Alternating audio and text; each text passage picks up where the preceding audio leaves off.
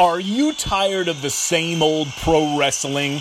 Then check out the amazing action on Powerslam.tv, the biggest indie pro wrestling channel in the world.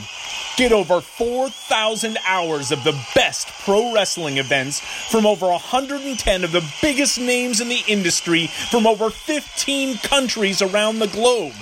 Get your free trial today at Powerslam.tv. The following is brought to you by the Social Suplex Podcast Network.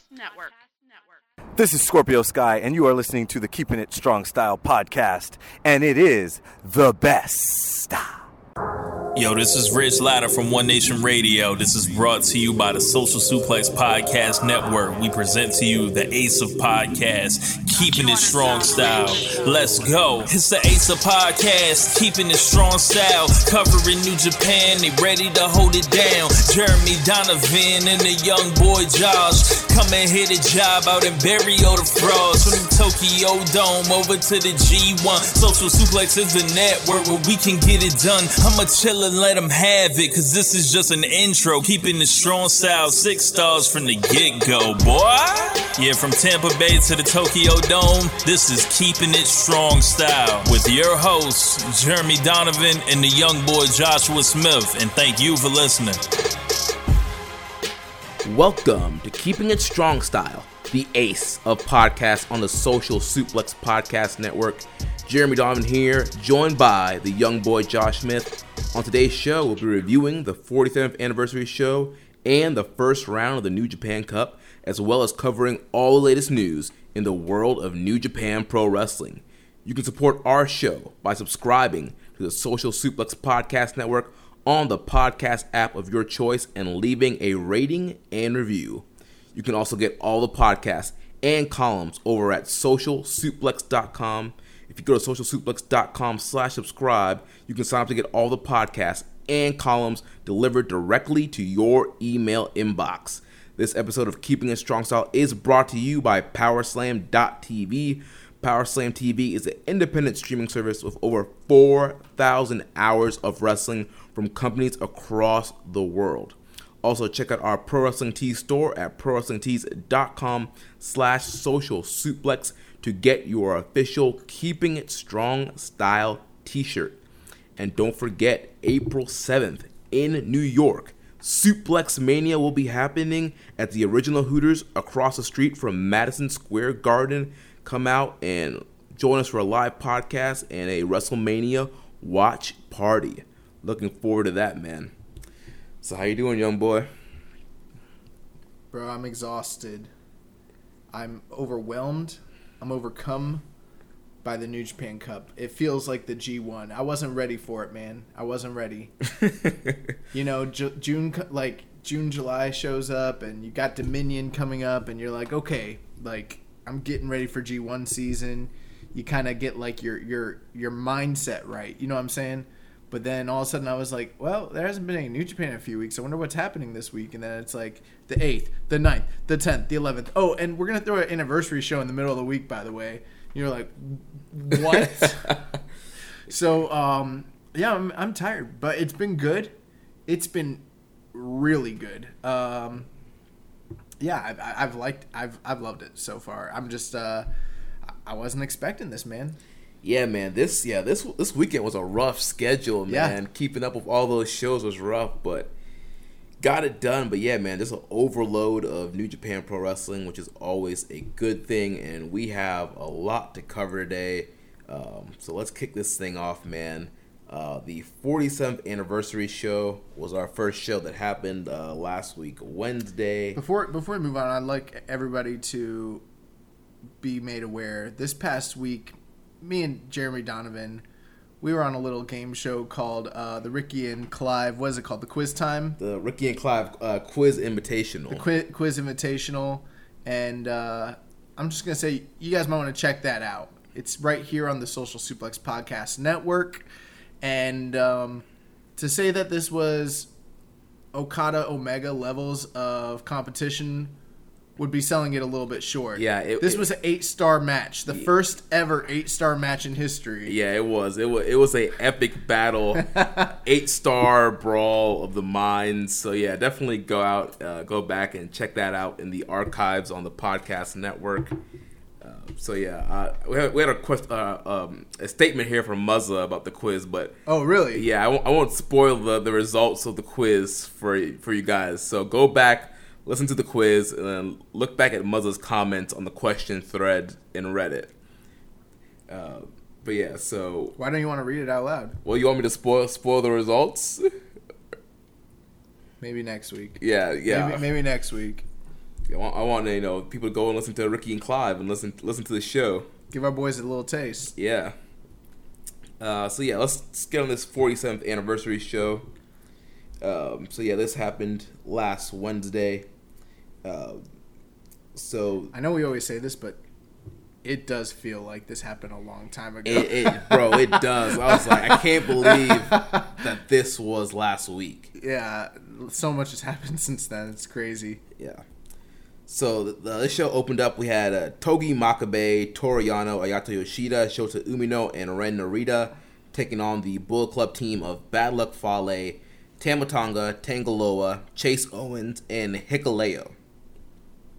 And you know this was a solid opener here, with uh, Bullet Club, Bullet, uh, excuse me, Bullet Club dominating the match. Um, Young Lions trying to get their fire in, but um, in the end, Chase Owens hits the package pile driver on Yoshida and gets the win for the Bullet Club. Yeah, um, I mean, it was it was kind of nice seeing Hikuleo make his return and kind of get his feet wet for the first time in a while.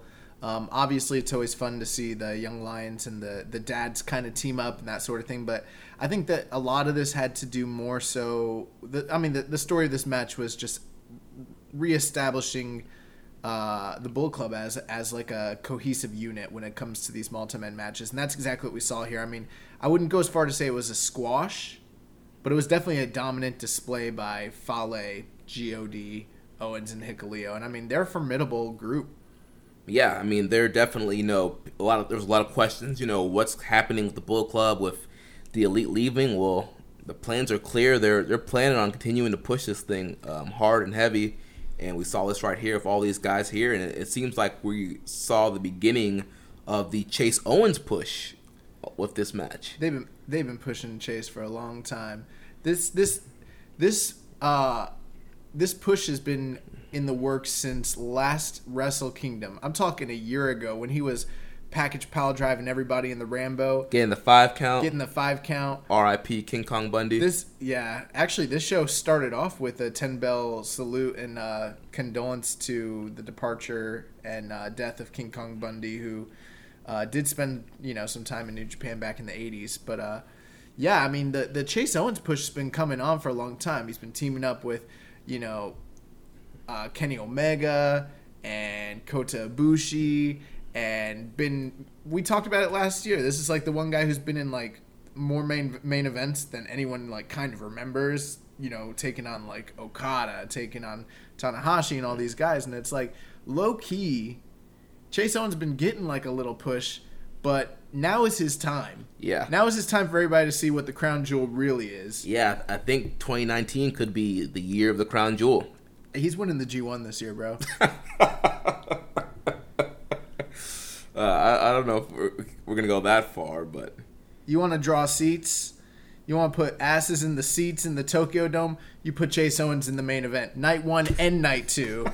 Run it back, baby. bro, could you imagine the, the, the outrage, the backlash, the internet melting if Chase Owens was in the main event both nights of the Tokyo Dome? No, it'd be fine if all they got to do is see him work. It's gonna be like when Kenny. Everyone thought Kenny was a joke until he won that first G1, and then everyone's like, "Oh, okay." Chase is gonna do that, but on a more glorious level. It's gonna be amazing. Chase Chase Owens G1 run this year. It's gonna be a thing of mas- like a thing of mastery. But it starts right here. It starts right here in this five man tag or ten man tag, and it starts with uh, Ayato Yoshida. Yeah, the first of many victims of Where the package you? pile driver. Where were you the night that Yoshida got beat by Owens? Oh my gosh.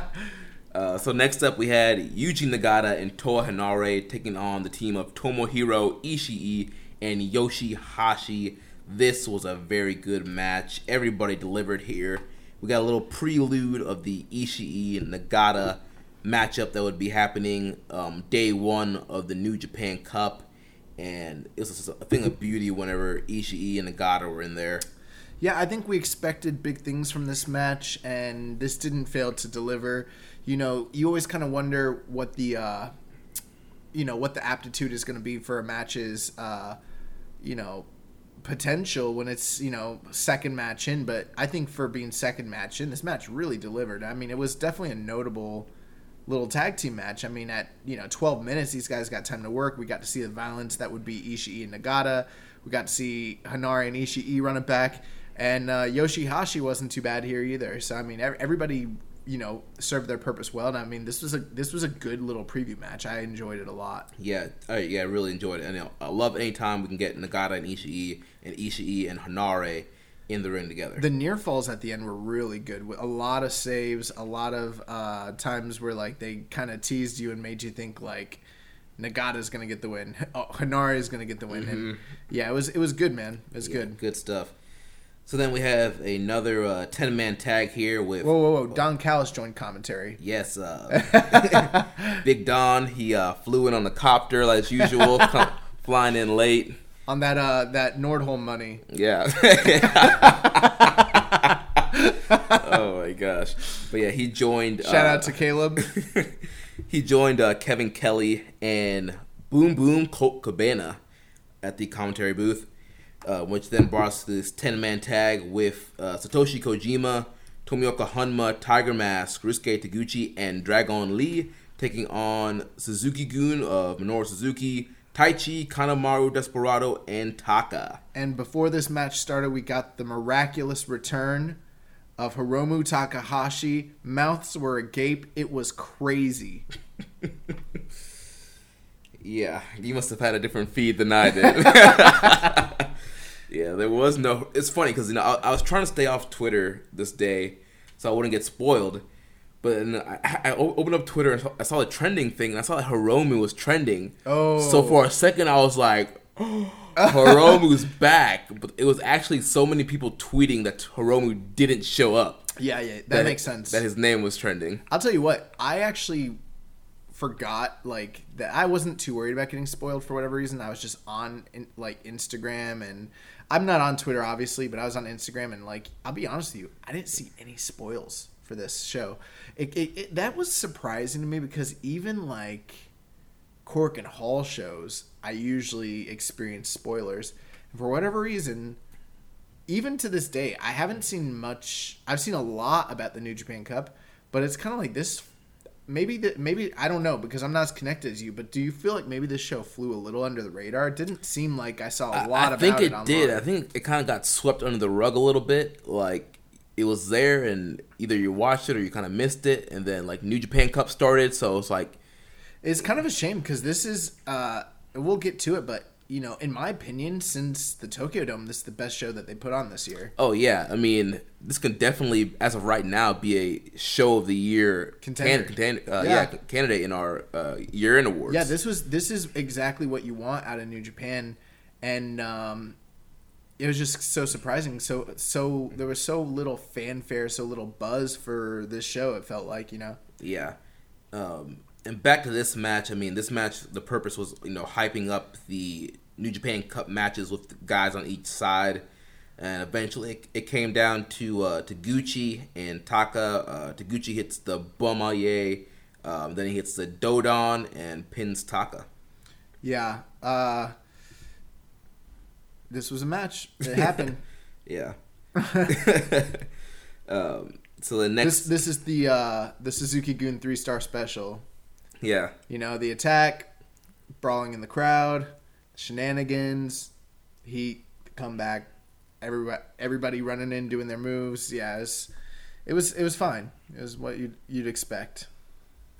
Uh, so then we had the IWGP Junior Heavyweight Tag Team Championship this, match. This is where business picked up, ladies and gentlemen. Yes, we had Shingo and Bushi taking on Sho and Yo of Roppongi 3K And this was a great matchup between these two teams. Uh, this match was filled of ton of callbacks from their previous encounters, and even callbacks from matches where it was Bushi and Hiromu teaming. Um, there was a lot of callbacks to that, and just you know overall, just a really well laid out match. A lot of great back and forth action. I loved it. Yeah, I, I thought this was really good. Seeing Sho and Yo really like fill, or I'm sorry, Sho and Shingo fill their roles right away, trading strikes and the clotheslines, and just basically being the the hosses of the junior division. You know that that rivalry has been simmering and building for a long, long time. Um, Yo, you know, flying all over the place. It, it is interesting. You kind of have like mirror images in a way. You know, not to say I, I don't think obviously that Bushi's as good as Yo, but you have very similar dynamics to the team elements between these two guys, and Yeah. that's very apparent throughout this match. But um, I think really what it really came down to is Sho and Yo being so familiar with one another and their cohesiveness as a tag team versus kind of taking on Shingo in like a one one off capacity. Like, you know, Bushi's there, but Bushi's hardly doing anything. I mean Right. not to take anything away from him, he he had he hit suicide dives and you know, he spit the mist and he was doing stuff, but again, it was the Shingo show and it was really like who's going to win out, the dominance of Shingo or the tag team excellence of Roppongi 3K. And I mean, they told a really great story here. Really fast, hard hitting, action packed. I'll, I'll go as far to say that I think that this is the best junior tag match that I've seen since last year, probably the Roppongi 3K uh, Young Bucks. Young Bucks matches. Yeah. I mean, this was really good, and they got a lot of time, 17 minutes. Everybody got their stuff in, and the close to this match was like just excellent. Yeah, you know, you had Bushi hits a suicide dive, shows uh, German Shingo, and then uh, Bushi misses the show. Then we get a huge pumping bomber by Shingo. He killed him. Yeah, just yeah, destroyed him. Then they hit the rebellion, but then Yo makes a save. Uh, Bushi goes to the top. He goes for the MX. He misses. Uh, Yo jumps in, and they hit the 3K. One, two, three. We have new IWGP Junior Tag Team Champions, Roppongi 3K. And that really speaks to what I was saying there because up until that moment, Shingo was dominating the way he was. Bushi was doing his auxiliary stuff, but you know, it's the timing and the ring awareness that Roppongi 3K has, you know, and that's kind of the story that they told that they they kind of learned from their mistakes facing this team time time and time and time again. And Yeah. they're they're able to kind of capitalize on some of these rookie mistakes that maybe like Shingo and uh, uh, have made. Um, before we move on, I I guess my question is, where do we go from here? Well, I'm glad you mentioned that because we have a question from Muzza who says, um, "Who do you see challenging Roppongi 3K for the tag titles?" And um, that's kind of a hard question to ask because I mean to answer because you know there's really not many teams right now in the junior division. I mean they've already you know feuded with um, and Desperado. Um, I mean there's Tiger Mask and Jushin Liger. You can I think that's done. yeah, I mean, I feel like New Japan really needs to bring in some new junior tag teams. Well, we do have a team that there's speculations about, you know, coming up in the future here, but um, I don't know if we're ready to talk about that. But at this point, I really don't know who who takes them on next. Um, obviously, you could hypothetically do a rematch. You know, um, you could do uh, Suzuki, Gun Juniors again, which it does feel like at this point in time that there might be a little bit of unres- like some uh, some unfinished business between Roppongi 3K and uh, and you know Kanemaru and Desperado. That's another possibility. Yeah. Um, but with the best of Super Juniors kind of looming just here in a few months, that might open up the possibility for some new junior team, you know, combinations and that sort of thing. It's really hard to say though. I mean, it, right now it's a three-team division uh, that that have all faced each other in almost every possible combination over the past year that you can imagine. Right. So, and I mean, this has been the best match out of that entire, you know, over a year feud by far. So uh, I don't know what, what, like, how much more I expect from that. And um, I don't know, man. Sometimes it just does feel like they need to combine these divisions. Yeah, I mean, we've been saying that since we started this show that just get rid of the junior belts and just have one big tag division. Yeah, yeah. I mean, I'm I'm I'm a big proponent of that. You know, I I even think back today. I was thinking about you know the Young Bucks and when they were the champions, and it's like there's they had some really good matches when they were the champions, but they only wrestled like two teams, mm-hmm. Three teams, and we were really. I remember we were like thinking about all the possibilities and like how it breathed new life in the division, and it kind of didn't because they just ended up facing the same couple guys. And it's like, but what would happen if you threw a Roppongi 3K into the heavyweight tag team division, or like, what if you threw Kanemaru and Desperado? I mean, things would that would shake things up a lot. Yeah. So I don't know, and, man. that would help freshen up the heavyweight tag team scene because that's another division that could get stale quickly. It's- it's when you bad. just have It's God and um, KES and Evil and Sanada as the the main three teams that are fighting each other over and over and over again.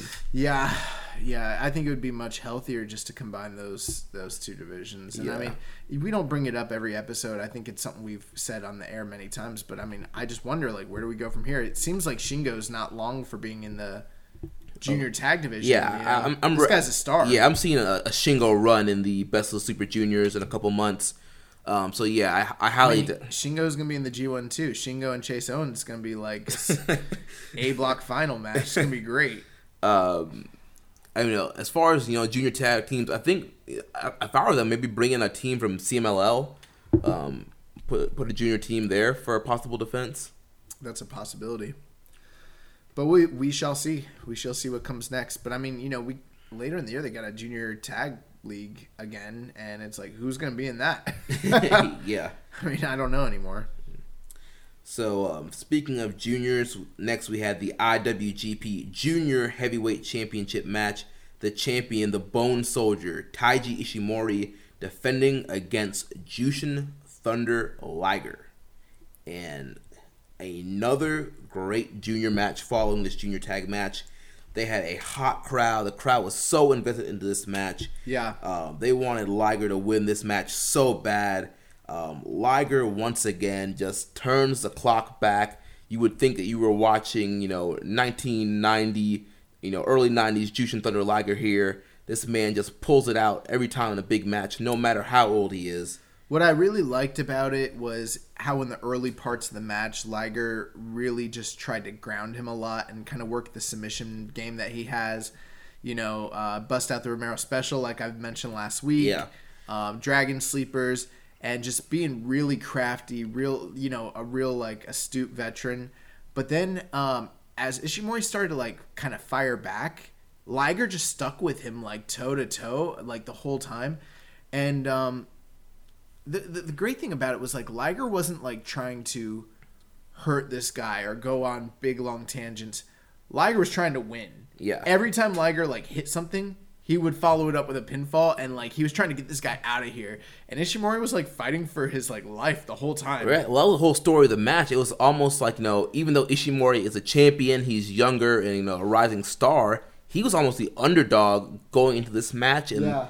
They were kind of telling the story like he's a little bit psyched out and you know, kind of you know, kind of almost nervous in a way to be in the ring with you know one of the probably one of the best junior heavyweights of all time in Jushin Thunder Liger. I mean Liger's the Liger's the greatest junior Yeah. of all time. and um, you know, he it's almost like he psyched himself out, especially after taking the pinfall that quick uh, pinfall at the Honor Rising show.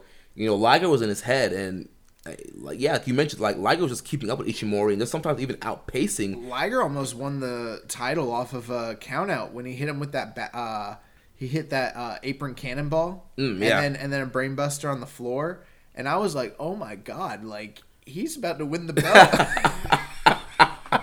This And man, this man Liger trying to go into MSG as a champion. you know, bro, like some of some of my favorite 80s matches in, involve like count out wins. And like you know i know people nowadays like it doesn't vibe with the current culture that's around. And i and i agree with that. I, I see why.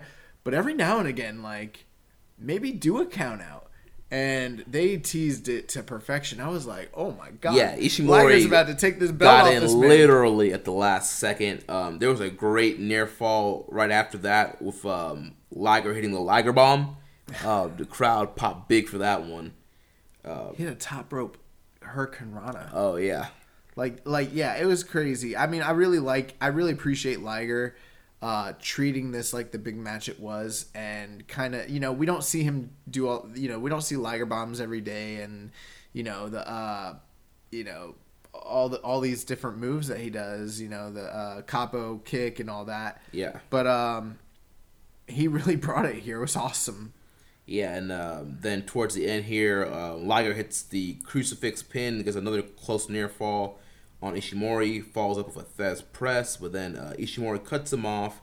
Um, gets him in the label lock. Uh, Liger tries to roll through, uh, but Ishimori just kind of rolled him back in the middle, and uh, Liger was forced to submit.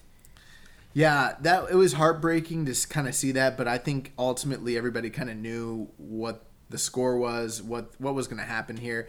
But the way they built this matchup and the the the roles that these two guys played, they did enough to suspend your disbelief and to kind of start buying into the idea that maybe like Liger could get one last run with this thing. You know, um, Tanahashi won the belt this past year at the Tokyo Dome, so n- you know it's not like anything's impossible. Right. Um, and uh, I mean, Liger delivered here. Man, this was an, a great matchup here. Yeah, Liger really delivered. I would actually. Am I- do you think I'm out of line in saying that so far in 2019 this is the best junior match of the year? Yeah, I can't. I can't think of anything. What else? Who else has Ishimori wrestled one on one?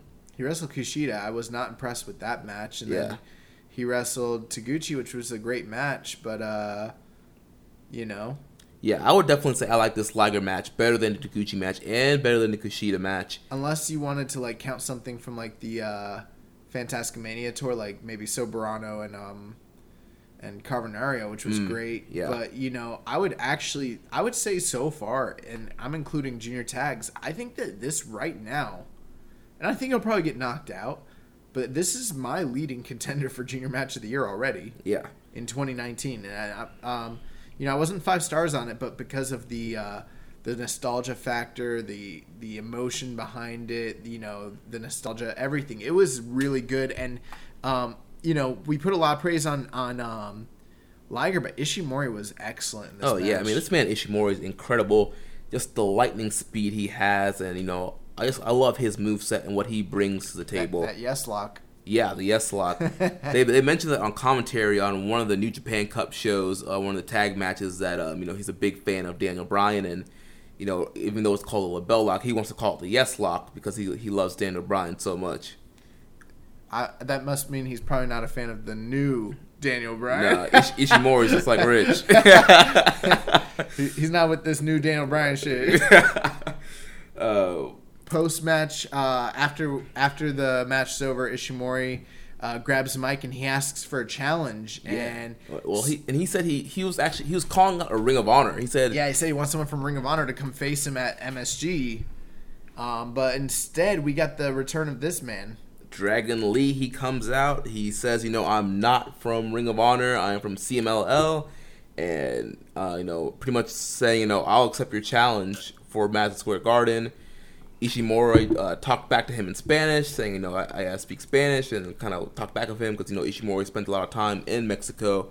And then um, Ishimori accepted the challenge, and um, we thought that we would be seeing Ishimori and Dragon Lee one on one, but then um, later on, Ring of Honor put out a video of Bandito um, wanting to be in the match. So we, we're going to have a, a triple threat match for the title in Madison Square Garden. Yeah. Um, do you want to talk about that now? Uh, since, since it kind of seemed like a pretty like hot topic, a lot of people had a lot of opinions on this. Yeah, might as well since we're, we're here and it's uh, relevant.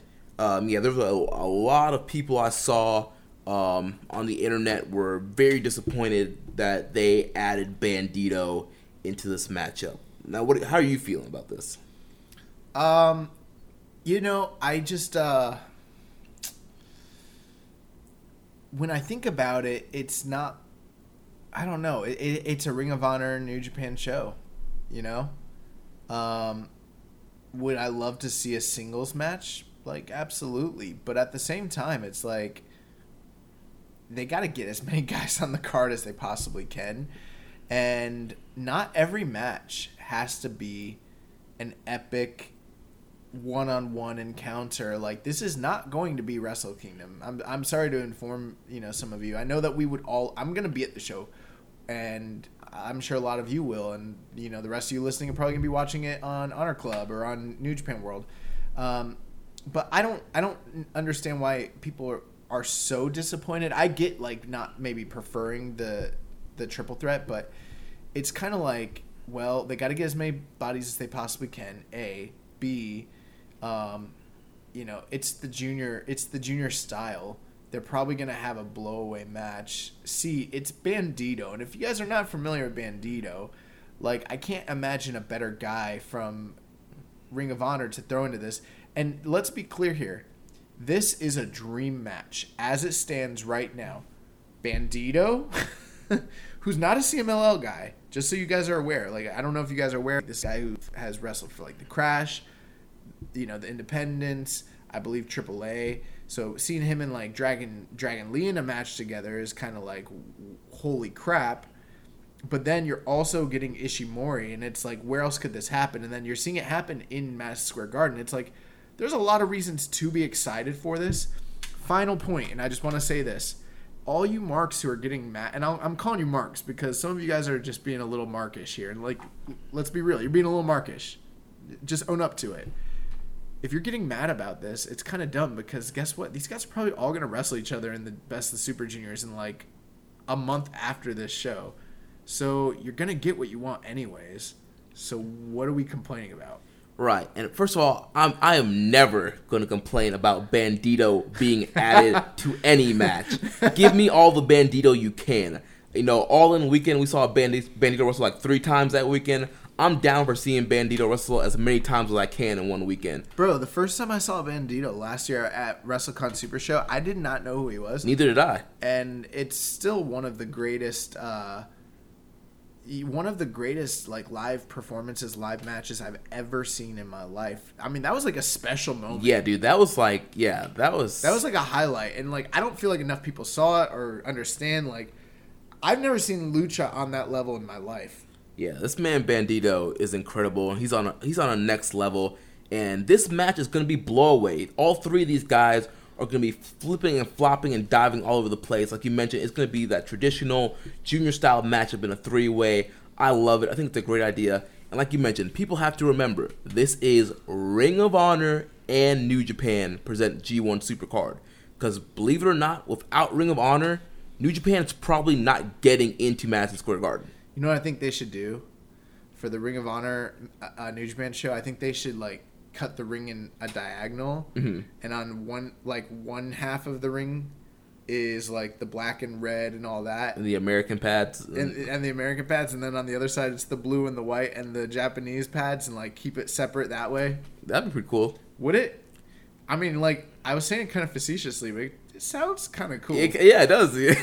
y'all listening? I know someone from the office is listening. Y'all better, uh, y'all decided to do this. Y'all better pay your boy. That's CTC. all I'm saying. Cut the check. Yeah, but yeah, I'm looking forward to this this three way match. It's gonna be. Inc- well, I mean, what? What?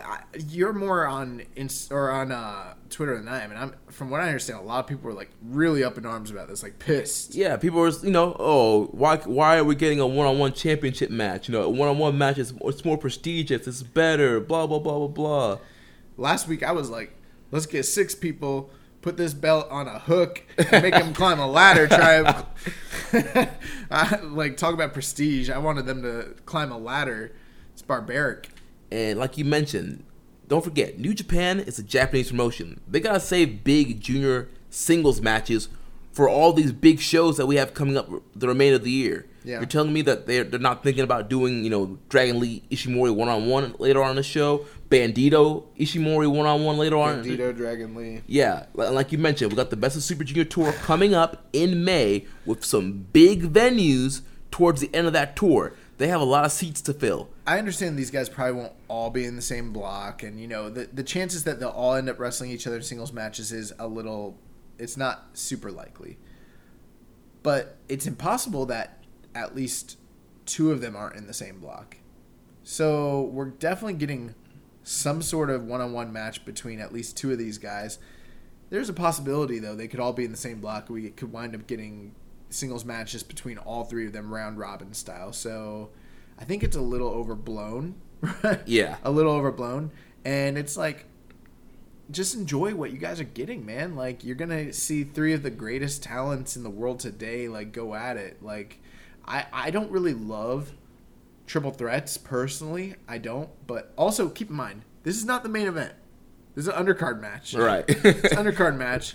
Um, the other thing too is like my favorite type of triple threat match are like those old X division matches. oh yes. Oh, bro. you know what I'm saying? Dude, I love me, you know, Samoa Joe, uh, AJ and Daniels. Yeah. You get uh, Chris Sabin, uh, Michael Shane, and Frankie Kazarian.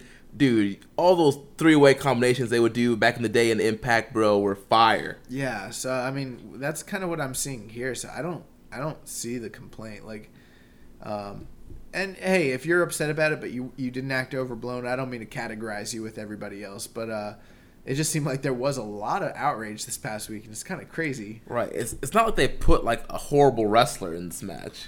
And let me just say this, let's put the belt on Bandito. have him take the belt back to Ring of Honor and that belt's going long gone. This past, I was talking to Rich this past week because he's been playing a lot of like Fire Pro, and he talked about how like you can uh, in the uh, in the promoter mode, you can invite a champion from another company to come to your league, Yeah. and then book them to lose the belt. You take that shit. you make it your belt, Oh my gosh. and then you send them packing. Like you don't give them, you don't give them a rematch. That's what they need to do here. And become the Ring of Honor Junior Heavyweight Championship. Yeah.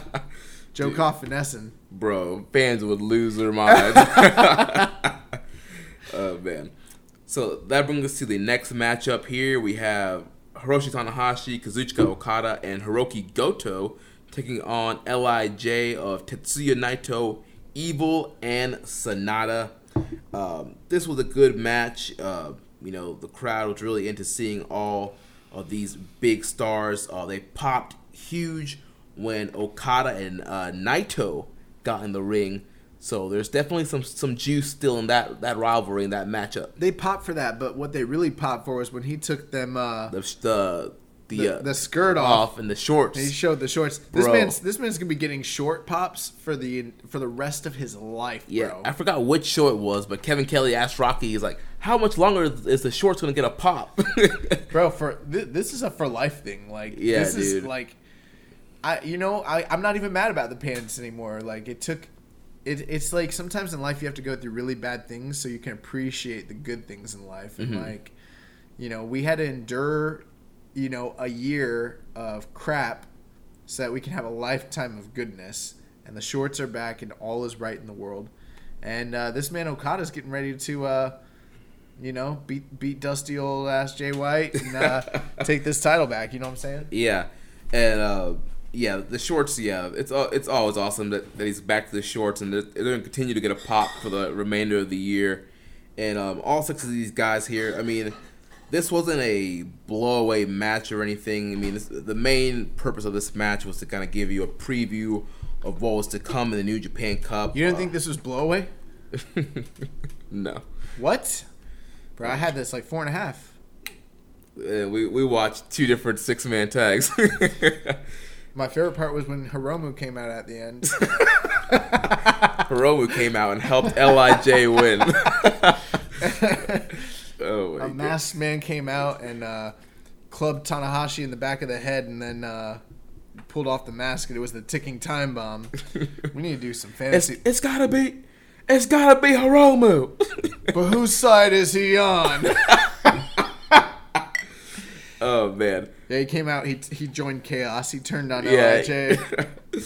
uh, but yeah, I mean, this match it was fine. I mean, these guys they hit you know their their big uh, signature spots, um, went back and forth, didn't do anything too crazy. Um, came down to the end. Uh, Goto hits a Ushigoroshi on Naito.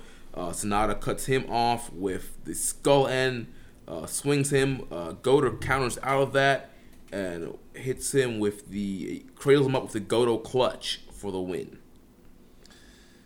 yeah, so Goto picked up a win. That's What a surprise! that's surprising. Um, so then we go to our main event of the evening, the IWGP Heavyweight Champion Switchblade Jay White takes on the never openweight champion Will Ospreay. Yeah, um, very excited for this match when it happened.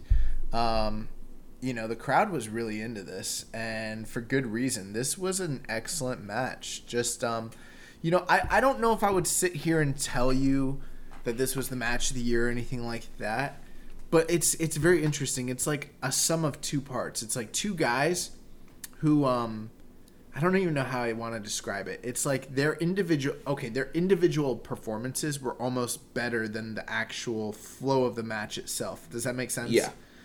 Do you, I mean, how did you feel? Is that kind of what you got out of it? I mean, overall, I mean, I thought it was just a really great uh, main event, and I thought both guys kind of worked hard, and like they It was like all the little things that they were doing. Right. It's like both guys like you you had Jay White, uh, you know, being the aggressive heel, being the chicken shit heel at some points in the match. You had Will Ospreay with this you know assassin gimmick, this like hybrid, high flying, strong style um, that he's developed, and both of them just kind of playing up to their strength and like coming together to make a really great matchup.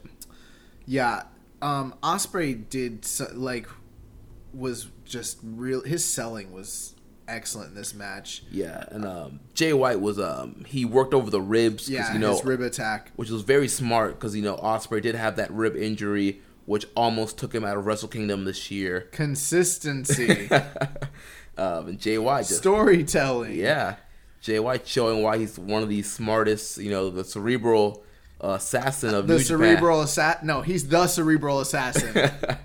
and uh, attacked the weak spot and plus two. he's the king of kings.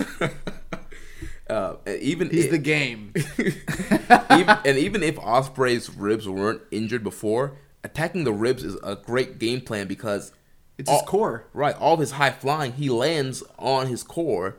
Um, the shooting stars and 450s and all these dives that he does, it's going to affect that midsection. So, the the real thing, and I think where the story was important here was that taking out that core ensured that he wouldn't have the the mobility or the body strength to get him up for the storm the stormbreaker. Yeah, Stormbreaker. Yeah, the stormbreaker, and um, we saw that come into play here. But I mean, there was there was just so much to like here. Osprey being like a resilient and fiery babyface, but not in an underdog sort of way, in a way to where like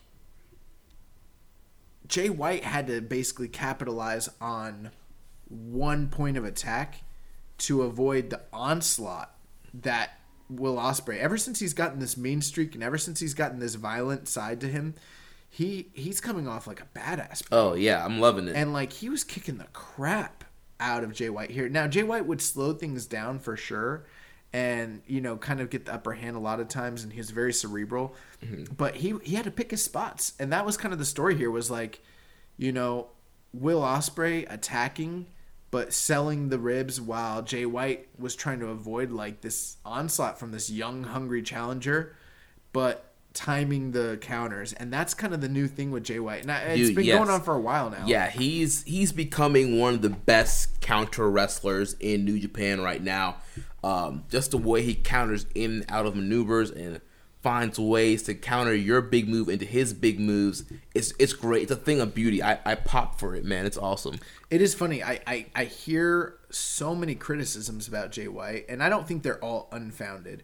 I think there there is validity to maybe not all the criticisms, but the idea that people don't like Jay White. There's validity to that. If you don't like him, you don't like him. And I'm not telling.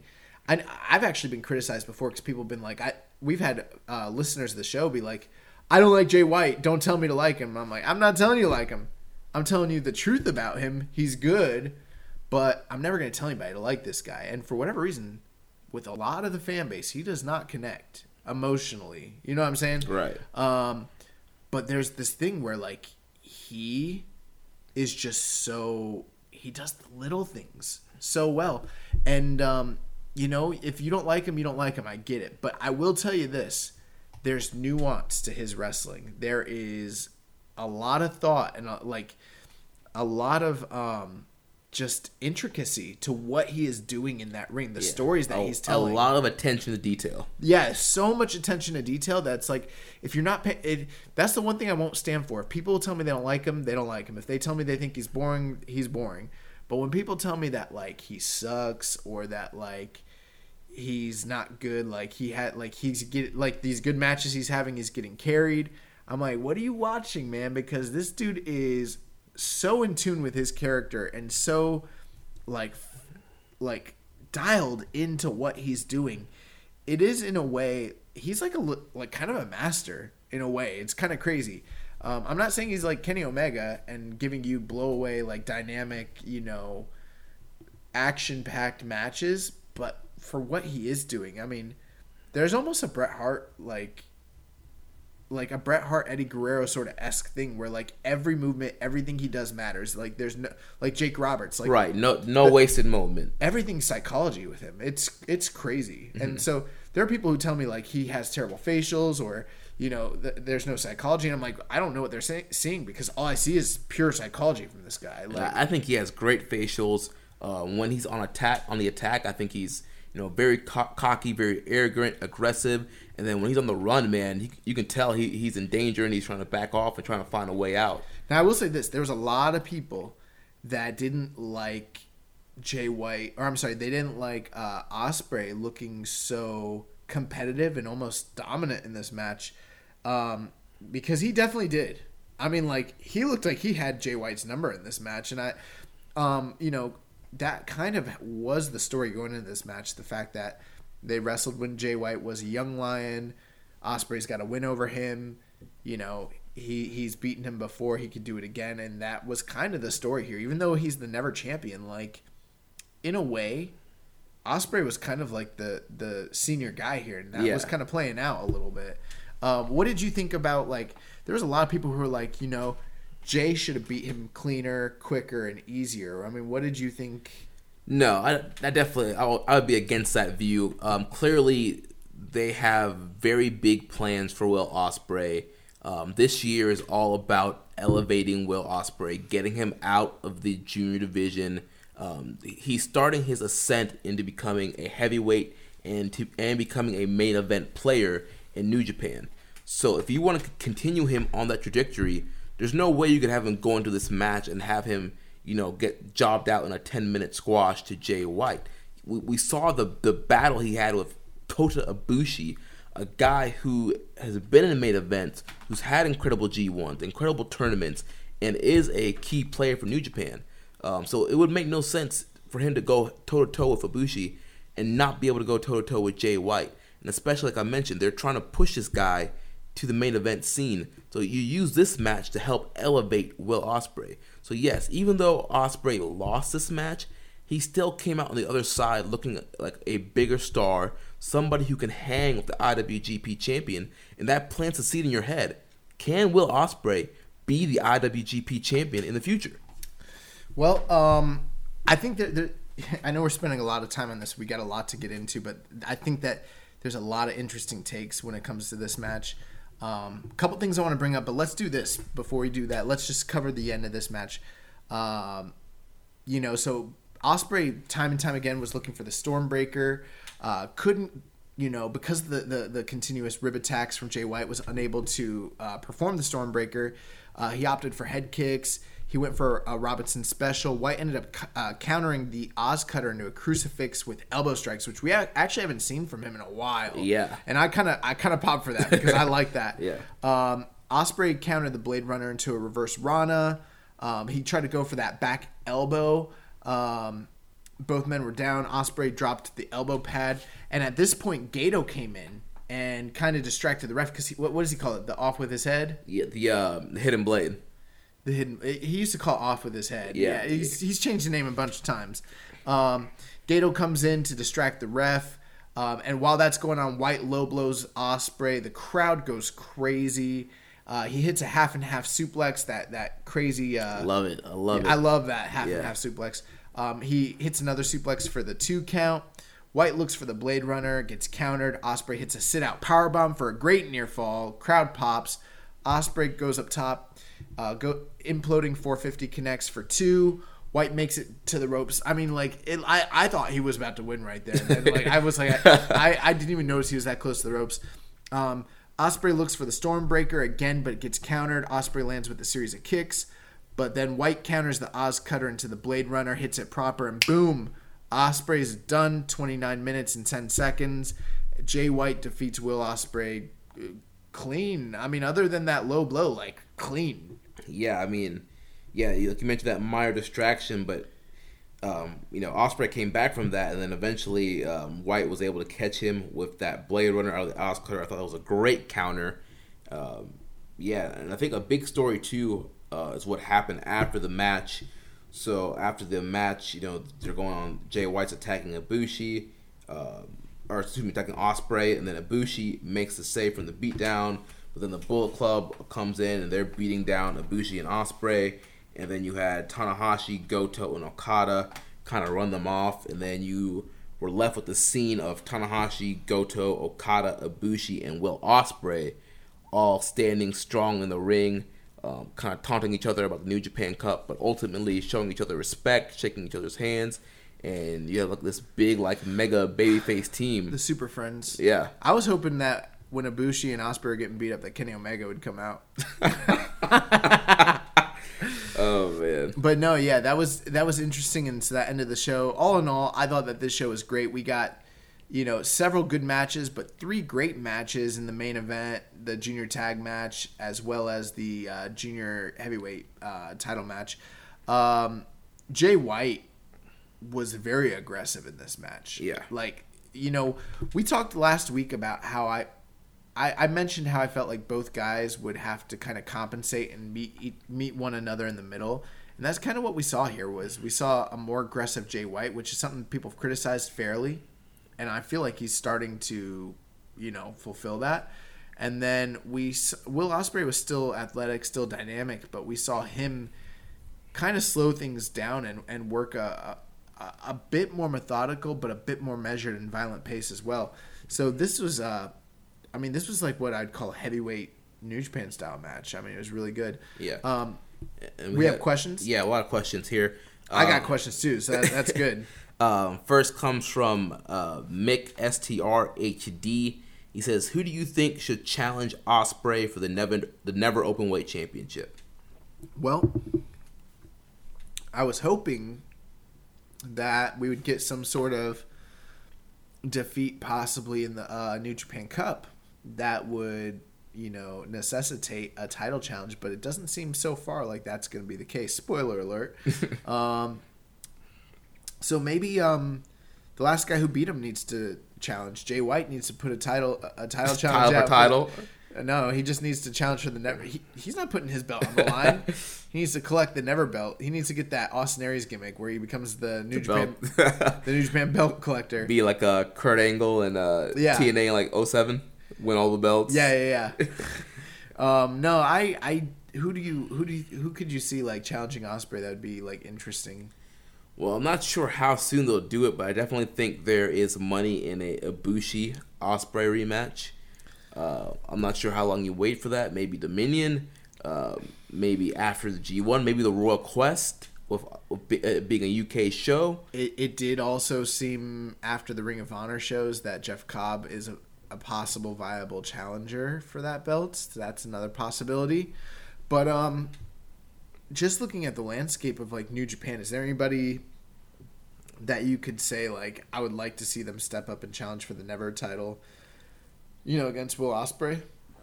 Uh, I would love to see uh, Shingo. oh God! Oh God! Take my money. he's you know he's a guy that's often re- referred to on commentary as a open weight wrestler. Yeah, it's true. So I mean that would make all the perfect sense to run Shingo and Shingo would fuck up Will Ospreay. oh my gosh. Uh, that that's a great pick. Like that's a really really. I wish I would have thought of that. Um, yeah, man. And we had another question about this kind of situation from Reddit user um, Asai Yojimbo. He says, "What can be done to flesh out contendership for the never openweight title? Should it actually involve junior and heavyweight challengers?" Um, I don't know. I, I understand the question and it, and it's a it's a valid question, but I mean, it's New Japan Pro Wrestling, so you know what's going to happen. Someone's going to come out after a title match and point and say, "I want the belt," and then he's going to get a title shot. That's how we flush out title challengers. Or, or he loses, gets gets pinned in a multi man match. Yeah. Those are the ways we flush them out. Like I think based I'm just inferring based on the question it sounds like, well, how are we going to figure this out? Are we to is there going to be a ranking system? Is there going to be a, A tournament, a, tournament? battle royal. Uh, yeah, and it's like, nope. Nope. Someone's going to get pissed in the middle of a multi-man match and then be like, "I want your belt." and then Jay White and then uh Ospreay's going to be like, "Let's do it." And then Kizuna Road Destruction in Hir- Destru- Hiroshima. destruction in Kobe. Like it, th- that's what's gonna happen. So um, I will say this: I love that the title's open weight. I'm glad that they're pushing the open weight thing. Is anyone on there gonna ask us a question about Will Ospreay's status as his weight class? um, Because I feel like we need to talk about that real quick before. yeah. So well, there, there's a question about him as a main event guy um, from Twitter user at Headband Brother. He says, "Do, do you like Headband brother. do you like the apparent report that Ospreay is the next long-term main event guy for New Japan, and that there isn't any really main fresh Japanese talent being built up to the main event level?" Great question. So I think what he's referring to is uh, this past week on the Pacific Rim podcast. Um, it's Fumi Saito, right? Yeah. Fumi Saito um, basically said that his his um, sources in New Japan are ha- told him that the guy that they see as being the potential replacement for Kenny Omega as far as being a uh, ambassador in the West and being like a worldwide superstar is Will Ospreay, which is interesting because you know earlier this year Dave Dave Meltzer had kind of said that Jay White was sort of being seen as the number one gaijin, kind of given the booking opportunities that Kenny would have been given had he he resigned. Um, and that does seem to be the case right now. I mean, he's at the top of the company, but also everyone can kind of see that handwriting on the wall. The same way we saw that Sabre was in line for a big push. Everyone can kind of see Will Ospreay's in line for a big push. It's right there in front of us. Um, but I mean, as far as his question, he's like, "How do we feel about him being pushed as a main event guy?" Pretty much, right? Yeah. So I mean, what do you think? Dude, I love it. I mean, I, I think do too. Ospreay's incredibly talented guy. You know, he was a dick to me WrestleMania last year. Oh, by the way, yeah, somebody on Twitter was like, "Why doesn't the young boy like Will Ospreay? Can he explain that story?" I forgot to ask you about it last week. Do you do you want to go give any detail into what happened and why you don't like Will Ospreay? Okay, yeah, whatever. Like we we have a pretty large audience, but it's not like that crazy. So I'll just tell you guys, this is what happened. So, you know, I'm not a mark for wrestlers the way that like other people are, and I'm not like putting anybody on blast. I'm just I'm not like I'll tell you, I'll never pay I would never pay like twenty five dollars for a meet and greet to go meet a wrestler. Like probably. Maybe like for Tanahashi. but like for most wrestlers I, I wouldn't do that. And like i've you know we we interact with wrestlers all the time. We meet them out and about. And i'm cool with that. I love it. We'll say what's up. But i've never i've never asked a wrestler for an autograph. I've never asked a wrestler for a picture or anything. I've asked them like yo let me get your contact info so we can do a podcast. But that's like about it. Um, but last year you know our show was pretty new. And we got the bright idea. We're like, well, let's start asking some of these wrestlers to like do drops for us for the show, you know, and that's how we've got some of these, uh, some of these lovely intros that we got. We got one from like Rocky Romero, who was like awesome, Zack Sabre Jr., Juice. Juice, uh, Scorpio Sky, all kinds of guys.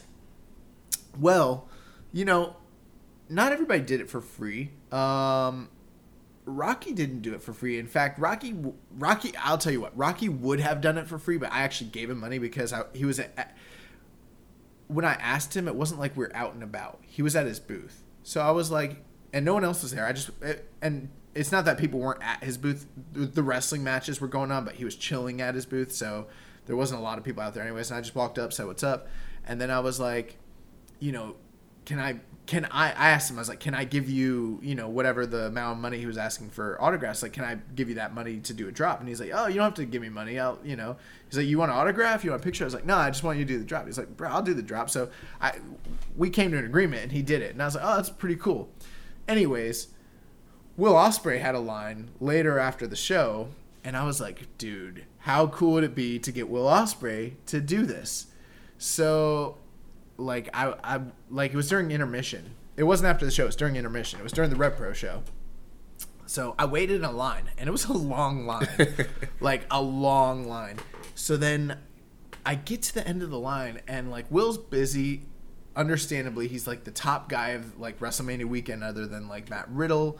It's a madhouse, but I was just like, I would, I, I, like, I'm a pretty good talker. You know, I do sales for a living, like, you know, and I'm pretty cool with wrestlers. And I was like, and he's like, he's like, let's take a picture. And I was like, I was like, actually, I don't, I don't want to take a picture, and I don't want your autograph. I was just hoping that, uh, I was like, I do a New Japan podcast. I was hoping that maybe I could just get a drop, and I'd, I'd still give you the money. And he was like, oh no, no, no, I don't do podcasts. I, I never do podcasts. And I was like, oh no, I don't want you to do a podcast. I was like, I was like, it's it's okay. I was like, I just was gonna see if you'd want to do a drop. And he's like, mate. He like looked at me and he's like, mate, move the fuck along, move. And the way he said it to me, I was like really shocked because like a like people don't talk to me like that, and like he was a dick. like he was literally a real life dick. D I R L. Yeah, a dick in real life, and um, we still praise him on the show all the time. Like he's top five wrestler, but like I've never had a wrestler talk to me like that ever, never, ever, ever, ever, and um, yeah, like I was kind of pissed. Like it hurt my feelings. like I was like, I went back to my seat and I was like, did that just really fucking happen? Like the way that he said that to me, like he just shut me down. Like it was really rude, and uh, I don't think I'm the first person who's ever said something like this about Will Ospreay. Well, yeah, yeah. I've I've heard various stories of people having not the best interactions with him in public, and plus, you know, there are times when he kind of goes on goes on Twitter and says something really stupid. But uh, like, Jeremy, I think you can vouch for me. Like, do I come off like some crazed stan? No, I mean, out of all the, the social suplex guys, you're probably the least markiest of us all. You know, Yeah, and I was like, bro, I was really respectful and really cool, and I would have been fine with him saying no. That was not the issue because not everybody does podcasts, you know. And if any of these guys we ever asked to do it said no, no problem. Um, but it was the way he like he looked at me and he was like, like. Like he gave me the Shawn Michaels get the fuck out of my ring. Yeah. this is my ring. get out of my face, jabroni. yeah, he called me a jabroni, bro. Uh, so that's what happened with me and, and Will Ospreay. Um, actually, a few weeks ago, I was on another. I was on a group on Facebook, and I'm not even. I don't frequent this group, but they put a post out that, and they have a lot of members, and they're like, name one wrestler you've had a bad interaction with in life, and tell me, like in real life, and tell me about it, like who it was and what happened. And there was like, oh, bro, I'm telling you, there was probably like hundreds of comments, and it seemed like every three or four of them it was about Will Ospreay. Wow. So that's just what I'm saying. Like, I'm not the only person who's ever had this. I didn't know. I don't know anybody in this group, so I was like, apparently this happens a lot. Yeah, he, uh, incredible performer, but probably not the best person. yeah, I don't know. I don't know, man. Maybe he, who knows? He was wrestling a lot that week. He just came came off that injury. Maybe he just wasn't having a good day. I can't say for sure. Yeah, but uh, but back to the question. With all that being set aside, I still think um, he could be a long term main event guy, or at least as long term as, as his body Bro. as his body lasts. I was watching this match and I thought like he's going to be the IWGP champion. Yeah, I know last week w- when people asked us about his potential, I'd said like I thought that was his ceiling, but like now I'm like maybe that's not his ceiling. like he came off like a bona fide like true like this guy has it sort of deal. Um so I think it's well two things I wanted to ask you like what do you think about the fact that a they're saying that that they see him based on his age and his athleticism and all that as being like the top guy and then B what do you think about them still billing him as a junior? So, as far as him kind of being, you know, top guy and top, you know, star bay face, I think he he has the skill set it takes to be a top guy. I think with the style that he wrestles, I mean, he- could, you know, reach that Kenny Omega level and reach out to Westerners. Um, hopefully, he he can provide a better fan experience to get to that popular get to that popularity. But um, yeah, he has all the, the, tools it takes to be a top guy. He has amazing matches. He can talk. Um, you know, he speaks English. Um, yeah, I mean, I'm all behind that. Um, and then as as far as them still building him as a junior, um, I think it's just kind of all part of the process and the transition of him becoming a heavyweight. And there have been a couple times where they, they refer actually have referred to him as open weight, and they've mentioned that you know he's literally a couple pounds away from you know meeting the heavyweight um, weight limit. I, I just think it's it's a kind of a great way to tell a story of somebody transitioning instead of just all of a sudden one big match and then oh this guy's a heavyweight now without this kind of build and journey. I agree with that, but I I think that the whole narrative of like him just being a few pounds away is like coming from the English commentary side, but like from the Japanese side, it seems like they're still saying like this guy's a junior, and even Will has on um, during the post match interviews mentioned how he is still a junior at this point in time. So I think it's it's real interesting that they got him Well- out here beating monsters.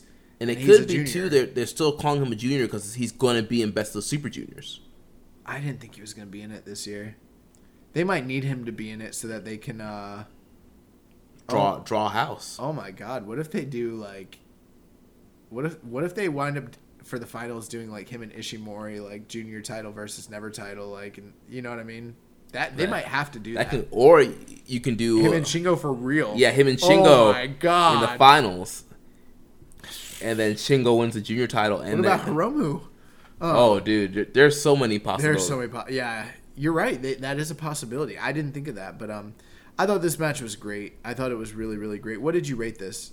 Uh, four and a half. I'm right there with you. Yeah. Yeah. Um, had a question here from Reddit user. Why did you do that, bro? He says, could Jay White drop the belt with zero defenses at MSG? Do you think it would be too much hot potatoing if he did? No, that's. I'm not saying they're gonna do that, but they've done it so many times. Um, if you're familiar with the history behind, you know, New Japan Pro Wrestling, it, it's not an unheard of thing for a guy to get their first IWGP title and then drop it right away. Naito pretty much did that. Um, uh, Okada did that. AJ Styles did that. Um, they might have had one title defense, but not in all cases. The idea that someone had, and I mean, sure, this wasn't a title defense, quote unquote, but I mean, this kind of serves the purpose of the champion showing his dominance. So it's sort of an unofficial designation for what could have been a title defense. You know what I mean? Yeah. It kind of feels like that. Um, I wouldn't be surprised if Jay White dropped the belt at MSG. I wouldn't be surprised if he holds on to it for a while either. But um, yeah, no, that I mean they've done that many times. Right. I, I definitely think there is very high chance of him dropping the belt at MSG. Um, and and I don't think it's too much hot potatoing. I mean, New Japan usually does a very good job of kind of spacing out their title runs. Some title runs are long, some are short. Not every title run is going to be this long, epic, year long thing. Some reigns might last six months, some might last three months, some maybe a month. Um, some, you know, zero defenses, two defenses, five defenses.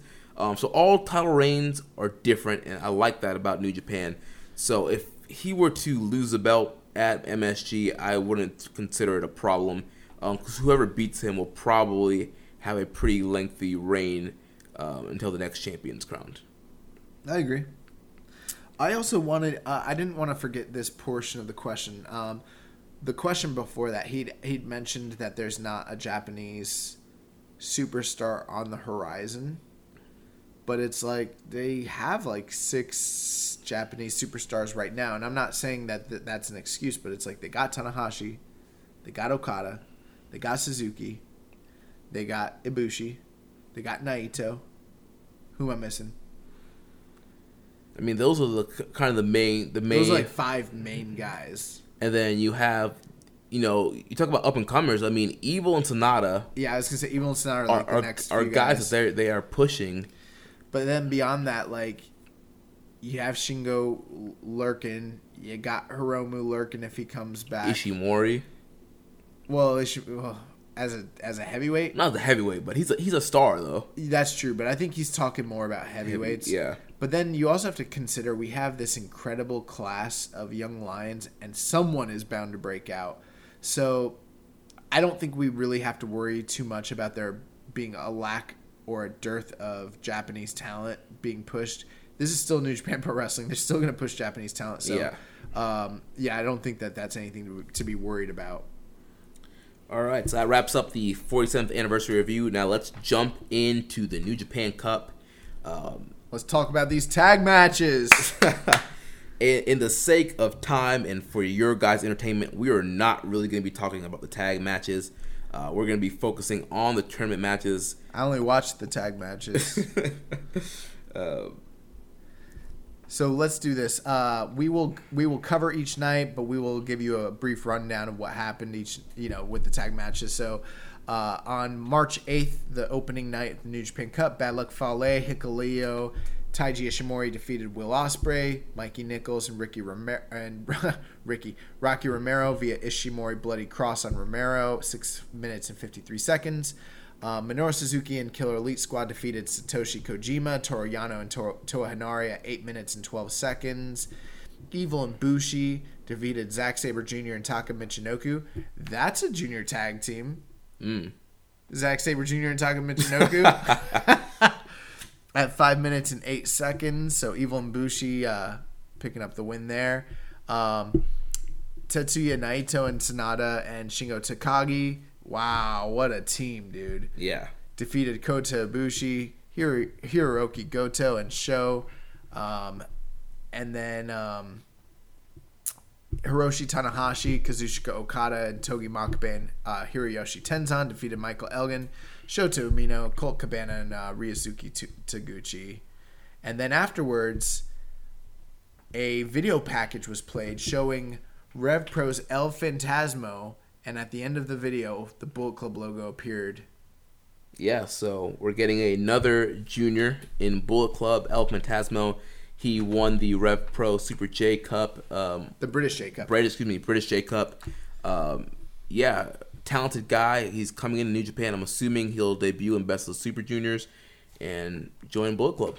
Yeah, and you had actually speculated to me earlier this week. I was like, well, why are they bringing in another junior? They got Eagles and Ishimori. And you were like, well, what if they did Eagles and felt El Fantasmo as like a Gaijin Bullet Club like junior tag team? And I was like, oh, that makes a lot of sense. Yeah, or even just having him more full time than Eagles. That's a possibility too. So, you know, earlier someone asked us like, well, what's a team that could possibly challenge? It's like, well, the Bullet Club's got three juniors now, so they might have have somebody to kind of run it with. What did you before we move on? What did you think about um, Naito leaving the IC title in the middle of the ring at the end of his match? It was kind of weird, um, you know, because he's been saying he wants to be the first guy to hold the IC title and the IWGP Heavyweight title at the same time, and um, he's been kind of treating the belt with a little bit more respect since he won it at Wrestle Kingdom uh, this uh, in January. Um, so yeah, it was kind of weird that he just left the belt there. Yeah, I don't know. Weird. But we um we got the first match of the New Japan Cup first round match. Uh, Yoshihashi taking on Manabu Nakanishi. Yeah, this wasn't, you know, great. Nakanishi. What do you mean it wasn't great? This was so great. Nakanishi was high flying out here, man. dude? Nakanishi, he he, he tried and worked really hard, but Topes, planchas. Dude, he hit the worst plancha that I'd ever seen in my whole life. Would you dude. call? I don't think you can call that a plancha. He literally like jumped over the rope, jumped on the apron, like he like tripped over the rope, like fell on the apron, and then like fell on Yoshihashi. I think he realized he didn't want to do it. he was like mid air and he was like, "Nah, I'm a bail. Yeah, I'm gonna throw." I'm, he threw a flag on the play, like literally. Yeah. He flagged, bro. Yeah. And he's like, "I'm gonna take this bump, hardest part of the ring, fall into Yoshihashi." And- Yeah. and, was smart. He preserved himself. dude. Yeah, this. Yeah, he tried, but he did not succeed. And He did a suplex off the second rope. yeah, He did a cross body off the top. yeah, he was trying to hit some high spots, and try you know try to make a big effort here, but um, yeah, I mean this. It it was a fine little opening match, but it was nothing special, nothing spectacular. I'm not going to criticize Nakanishi or Tenzan because I've done that in the past and I've been lambasted for it. So I'm just going to let their work speak for itself. So next time, like, next time I like, if anyone like tries to like criticize me for like saying that these guys shouldn't be in singles matches, I'm just gonna show, I'm just gonna put up a gif of him like doing that plancha. no, I'm just I'm just playing. But um, But yeah, eventually Yoshihashi gets the win here with the butterfly lock. He taps out Nakanishi. with all that said, I still thought Nakanishi should win. Man, so yeah, I thought it was like not good, but like in a crazy car wreck, like crash kind of way. This was kind of entertaining. Like it was yeah. I, dude, I was laughing at all the stuff that Nakanishi was doing. Like I, I enjoyed this match for what it was. Um, so the second match of the first round, we got uh, Taichi taking on Tomoaki Honma. Um, 17 minutes and 56 seconds. What the heck, bro? Bro, this match it felt like it went on forever. It was so slow and it, it What do you think about Taichi coming through the crowd like he's Roman Reigns? Uh, well, I think he was trying, I think he was trying to uh, be Iizuka. Yeah, he was. Yeah, you know, he he now has the he's the owner now of the Iron Glove. He had the satchel on, but he did not have the iron glove. That was interesting. Yeah. We did have Miho Abe though. Yes, that was good. Um, lucky crowd members there, seeing her come through the crowd. Um, but, the lucky. but yeah, but it, I always wonder. It was it made me think about a comment that you mentioned. Like, is um, Taichi gonna be like turned into a madman? Like, he's starting to like he has the glove. He's coming through the crowd. Like, is he like gonna go into like this madness and like totally change up his character? I don't know. Uh, we did get dueling Taichi chants in the beginning, so like the go home Taichi and then you know the negative or the the positive ones, which is interesting. But uh, yeah, bro, this match, 17 minutes. Why, why, why, why? Yeah, this match did not need to go this long. Um, like we've mentioned several times on this show, Honma hasn't been looking great since he's returned from injury, and you know didn't look all that great here. Uh, I mean, like Honma really worked hard, you know, and did like a second rope like Kokeshi, sit out tombstone pile driver. I mean, like he was really trying hard, but like I'm still scared watching him wrestle, and I I, I don't care. And yeah, this was, and then they put him in there with Taichi, bro. Like if you want to like try to showcase Honma in some way, like I don't know that Taichi's the dude you do it with. So No. I just thought it was very the one thing I will say about this tournament is like the matches that you know are going to be great have been great, but the matches that you think might not be so great have kind of lived up to that too. Yeah. There's been no like, oh my god, I thought this was going to suck and it blew me away. It's like, nah, everything that you kind of knew was going to be bad was bad. And uh, this was not good. um, but Taichi did hit a very nasty looking backdrop driver to win this match. That yeah, but I was scared. I know. That's why I was like, drop that man right on his neck, and yeah, look didn't look too good. Uh, well, the, well, the move looked good, but just the fact of Honma landing on his neck was not good. Uh, yeah, so a backdrop driver, and then he fought Dragon Sleeper, taps out. The Emperor's crucifix tomb. and uh, yeah, he, he moved to the second round. The next match, we got the crown jewel of the Bullet Club, Chase Owens taking on Juice Robinson. Yeah, the the bracket buster match right here, the IWGP US Champ versus the Crown Jewel Chase Owens.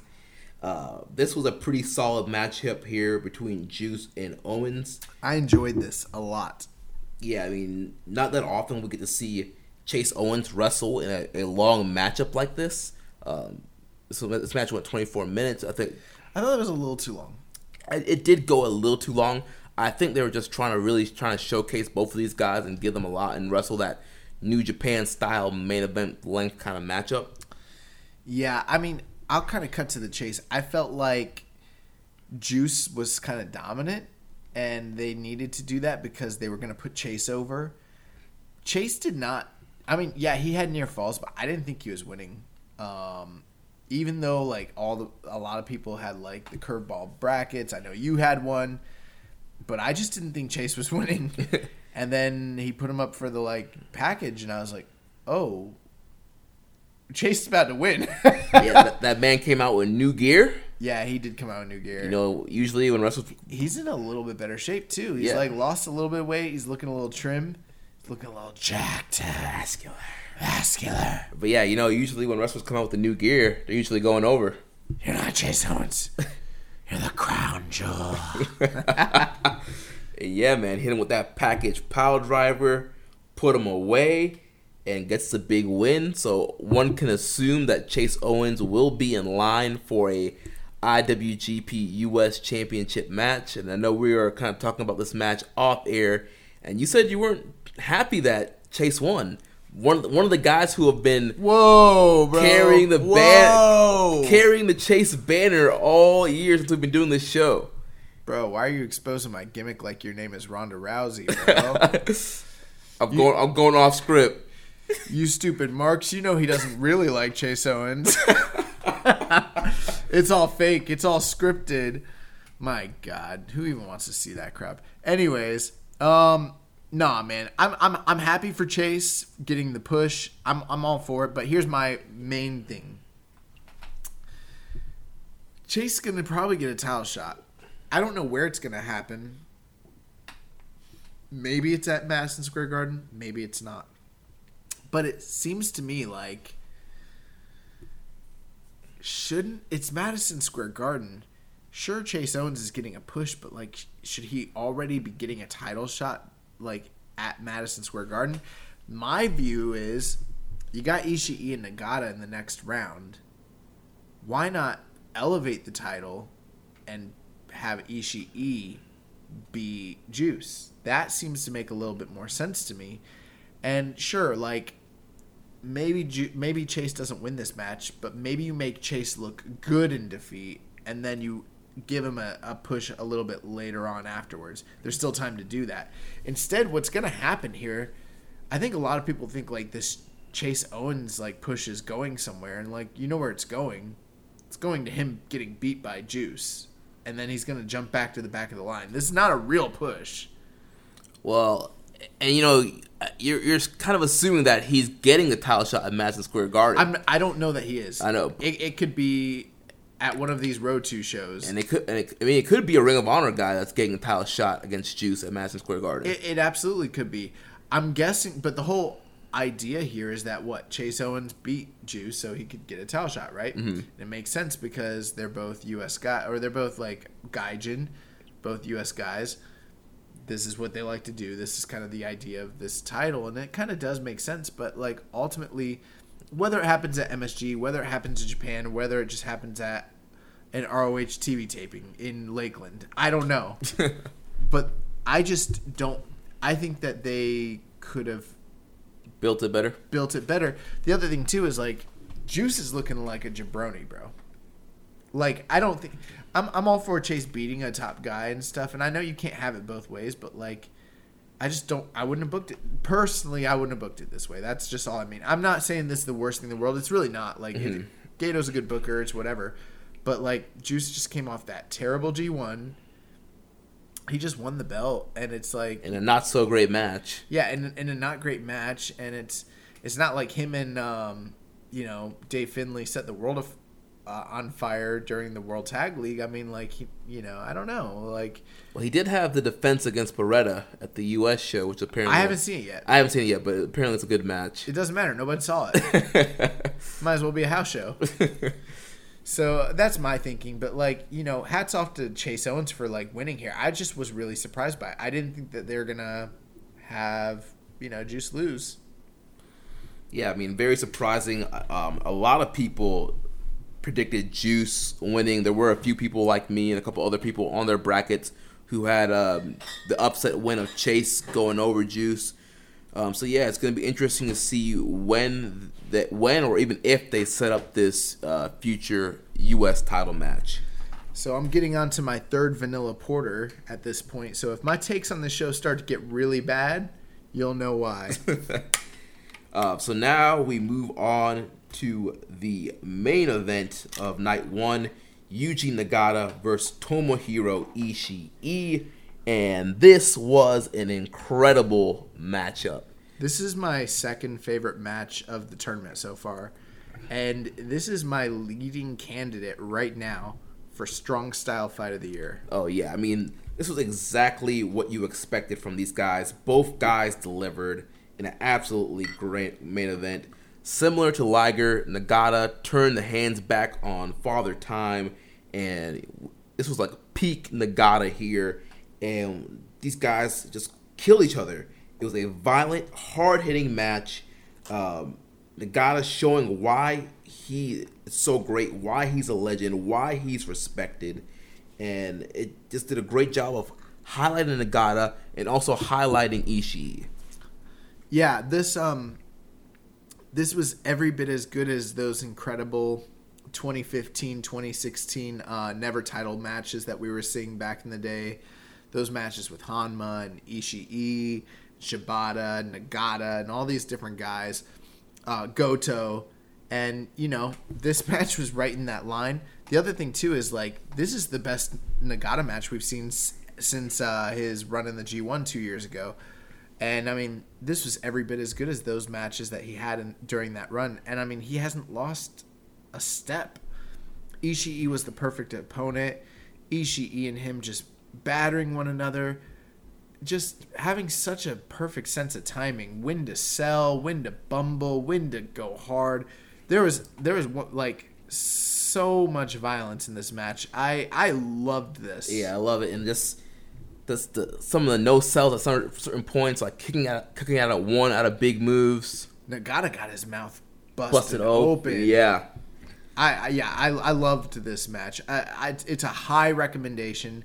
Um, I would still I would recommend the uh, the Juice and um, Chase Owens match as well, but this match was in a different league altogether. I mean, this was far beyond that. I I really really like this match. yeah. And towards the end here, Nagata drops a knee pad, um, but runs into a lariat, but he kicks out at one. Enzuigiri by Ishii, then he hits the sliding D, gets two, and then he hits the brainbuster, and Nagata finally uh, stays down for the count. So yeah, man, this is Yeah, it, it, there's not a lot to say. I mean, you know, th- here's what I have to say: headbutts, mid kicks, forearm, forearms, chops, chops to the throat, to the back, to the neck, Suplexes. suplexes, uh, Saito suplexes. Like this was back vi- suplex. Yeah, Yeah, it was violent, bro. This is violent, dude. I, yeah, I loved if you it. have not seen this match, Go out of your way. Go out your way. Go out of your way and see as it. As soon as you fin- finish listening to this show, go out there, fire up your New Japan World, and watch this match. It was great. So Ishii is moving on. So at this point, uh, the second round matches coming out of this night: Taichi versus Tomohiro Ishii, Yoshihashi versus Chase Owens. Yeah. And we had a question, or not a question. Well, actually had a question from Rich. He says, um, "Can we get Yuji Nagata an annual IWGP challenge until he, he can't do it anymore?" No, because we only get so many title defenses as it is. But uh, yeah, I mean, he probably could still put on like an incredible IWGP title match as it is right now. Yeah. Like, how old is he? Uh, He's in his fifties. Yeah, but um, he's definitely somebody that you could throw in a never open weight title match. You can throw him in an IC title match. Heck, you can even put him maybe even like a US title You can match. put him in any situation. The guy can go. Like, Yeah. Bottom line, uh, Eugene got Nagata turn fifty this year, so yeah, he's saying he wants to fight wrestle till he's like seventy. and at- crazy. At, the- at this rate, he can still do it. It's crazy. But uh, yeah, I, I, I really enjoyed this night. I thought it was really good. Uh, the the main event just really delivered. yeah. So night uh, night real quick, we had a, a statement here from um, our boy Imp from LLP. Nah. He's nah, he's from a different network. Let's move on. hey he uh, he voted for you in the Twitter poll. He's a smart man. Um, but all he said was um, he said, uh, "Damn you, Chase Owens, for ruining my hundred percent bracket." oh, So one of those guys who, who bro, did- your bracket's doing well, huh? dude, my bracket is looking real nice right now. You know, I didn't do a bracket this year. Slacking. Yeah. All right, take us on to uh, night two. Night two. Um, first round match: Lance Archer versus Toa Henare. Yeah. Short and sweet, 11 minutes, and Lance Archer defeats Toa Henare by the black via the blackout. And I mean, um, this match was like pretty similar to like most of the big challenges that Henare's had.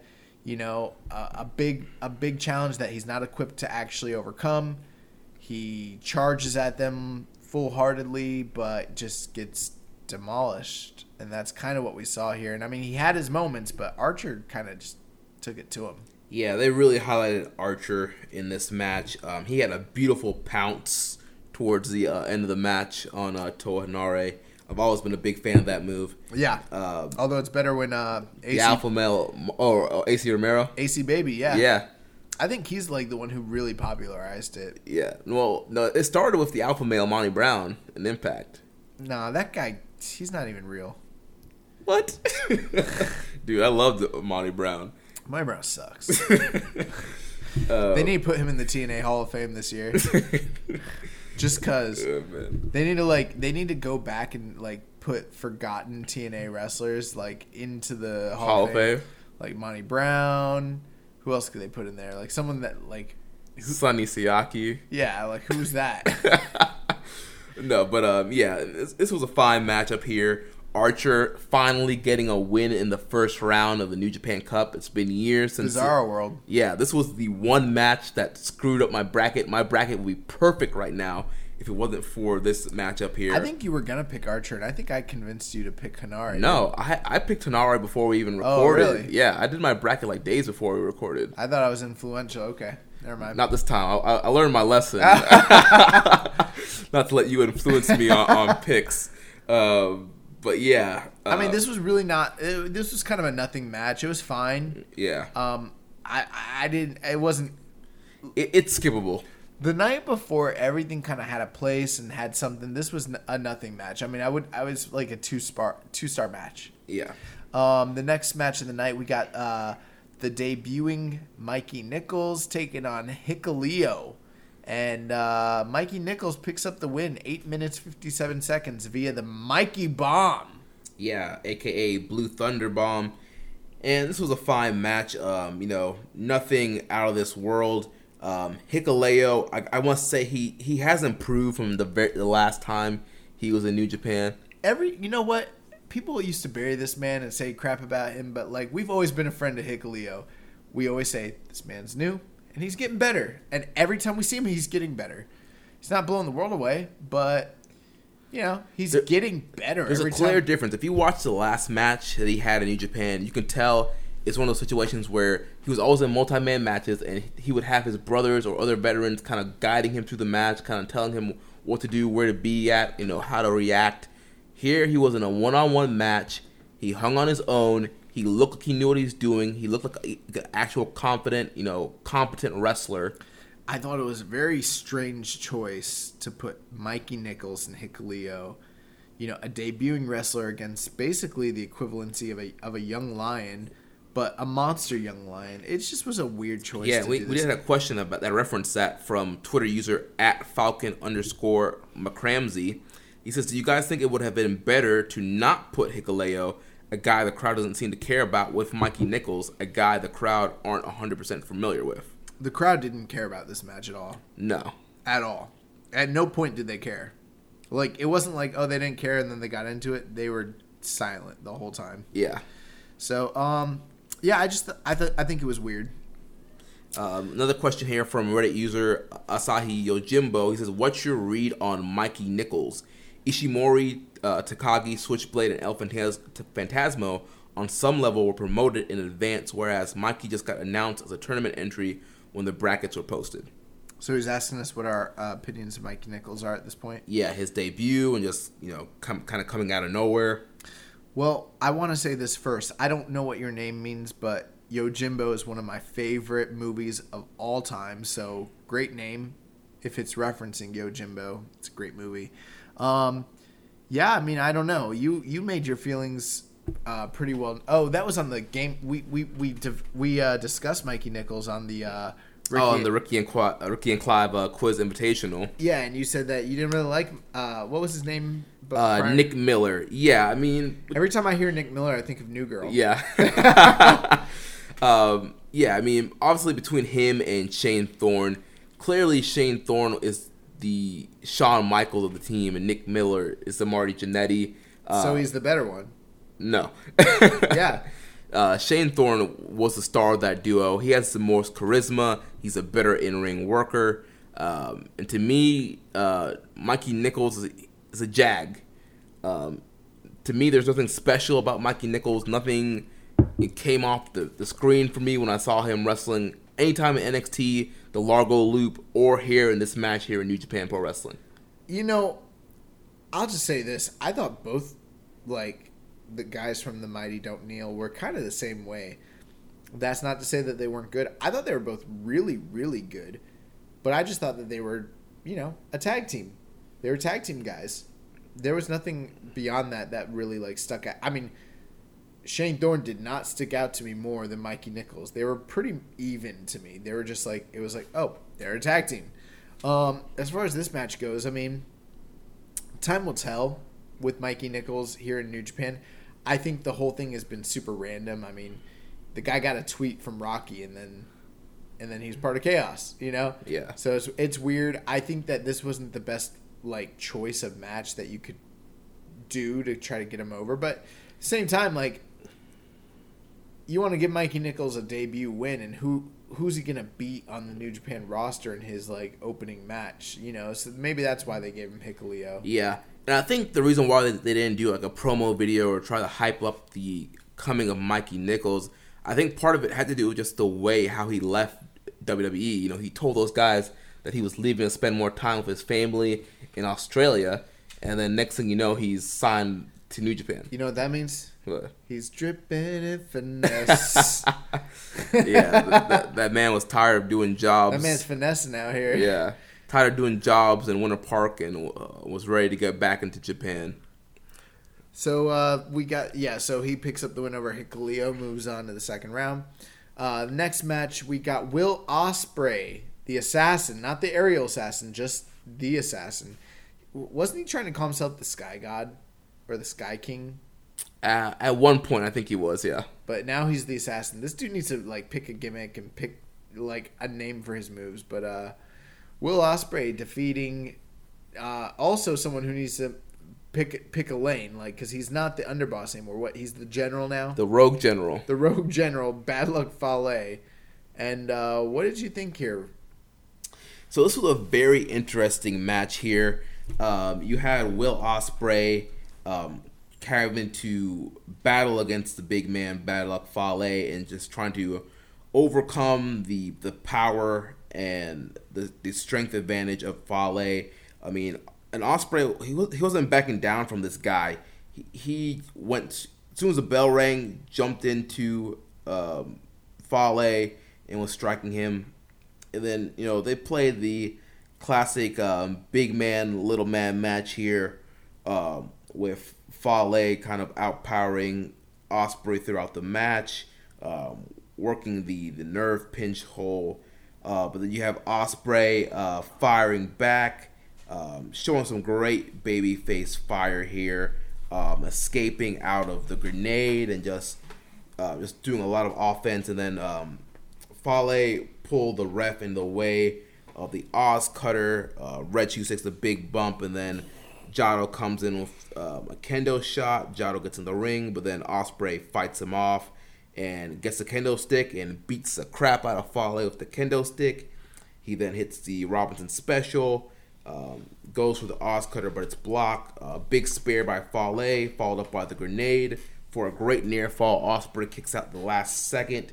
Um, but then Ospreay counters out of the bad luck fall into a Hurricane Rana cradle for the big win. Yeah, an upset win. Yeah, I mean, Bad Luck Fale is a guy that traditionally does well in these New Japan Cup tournaments. He's Uh, never he's never not made it out of the first round. Yeah. And so this just shows you how invested they are in Will Ospreay and the push that they're giving this guy. He's beating established heavyweights in big matches everywhere he goes. Uh, you know, obviously this wasn't a crazy four star, five star special. I they- thought I thought this match kind of sucked. I mean, I thought it was bad.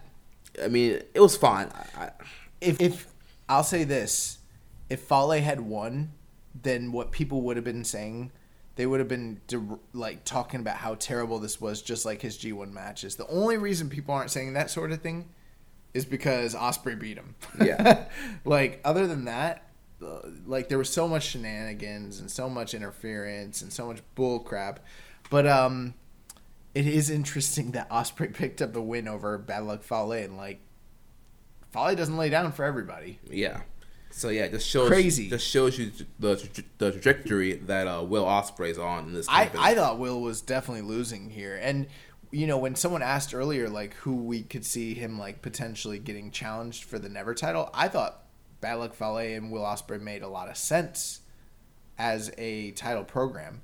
Not that I want to see Will Ospreay and Bad Luck wrestle. I don't want to see Fale wrestle anybody. but it kind of made sense to me because they've had him beat monster after monster after monster, and then maybe like he runs into a true super heavyweight that he can't overcome right after he you know got beat by the IWGP champion, and then I don't know that story just makes a lot of sense to me. But they decided to go another way here, and they're like, nope, screw that. He's beaten Fale. He can beat monsters, and it's like, wow. Yeah, the rocket is strapped to this man. Yeah. He's, he's going straight to the moon. And then uh, we got the main event of the second night Kazuchika Okada, the Rainmaker, taking on Big Mike, Michael Elgin. And they put on a great match 24 minutes, 6 seconds. Yeah, and I will say this match it did kind of start out slow. Um, these guys Very methodical. Yeah, it was a very slow paced, meth- methodical style, and then they kind of built towards the end. Um, The ending was great. I mean, we got one of those classic Okada, yeah, Okada finishing sequences. Elgin as well. Both these guys are known for, you know, having incredible closing sequences. And I mean, this was great. yeah. I mean, it started off slow, uh, built into a war. Um, as the match went on, the crowd uh, got more invested. Um, Elgin looked really good here. This is the first time we're uh, really seeing him in one-on-one action since returning from injury. And we know him and Okada always have great matches, Um but um, tonight was not his night. There was no, you know, first round upsets for Elgin this year. Um, came down towards the end where uh, Elgin hits a buckle bomb, but Okada countered back out, and they trade counters. Uh, back fist by Elgin, and Okada goes down. Okada uh, counters a second uh, buckle bomb and hits a tombstone. Um, then he hits the Rainmaker on Elgin to finish him off. Um, so the Rainmaker Kazuchika Okada advances in a very good match here. Um, a lot of great spots. There's some great suplexes from both guys here. Um, Okada at one point during the match did um, Elgin's powerbomb sequence to him. Yeah. So, yeah. Yeah, I mean, these are two guys that have a lot of chemistry. They've wrestled numerous times. I did like this match better than their G1 match from this past year. They wrestled on night 10 of the G1, and I, I'll always remember that because I thought night 10 sucked really bad. Like, that was like one of my breaking points where I was like, I don't know if I'm going to get through this G1. but um, this match was really good. I didn't think it was on the level that Ishii and Nagata was, but that's not to say that this wasn't a really good match. I mean, it was a fitting like, you know, main event for the second night, and I, I liked it a lot. Yeah, and it, it ended up being a great matchup. And I mean, it did it did end up like, it did start out slow, but I mean, it, the these guys are just so good. One, Elgin, man, is so good, bro. Like, you know, say what you want about him, say about the controversies and everything like that, but like this to me, and I may be wrong. It's weird because I almost classify him as like a super heavyweight, but he's not. Yeah. But when you compare him to his like contemporaries, so like Jeff Cobb and Rusev and Moose and all these like kind of very similar guys, I don't know anyone that's as good at that style of wrestling that than Elgin is. Yeah, yeah, he's very good. My only my only complaint about him is that he does so much and like he does too much. Like he's like the super heavyweight like Young Bucks. Like He's like a spot fest machine at the end of his matches. Well, I think it's because you know he doesn't get these big matches all the time, and so when he's out there, he, He has, goes all out. He has to go balls to the wall. Yeah. Yeah, and I see that now. Like, and he does go like balls to the wall, but like every time putting in the big spot, like he always delivers. Um, unfortunately, he's not moving on. Okada is going to be moving on, but yeah, I really enjoyed this. Yeah, good stuff. Um, so that brings us to night three of the New Japan Cup. Uh, the first tournament matchup was uh, Classic. Ryusuke Taguchi Classic. taking on Hiroshi Tenzan. Go out of your way to see this. You must see this match. Uh, I mean, if you're a big fan of Taguchi, um, you should definitely see this match. Um, it, it was a great way to kind of kick off the tournament matches for the night. I, I don't think people. It was fine. Yeah, I don't think people really knew what to expect with Taguchi and Tens Tenzan here. Um, with Te- with Taguchi replacing the injured uh, David Finlay, who's going to be out for six months for torn labrum.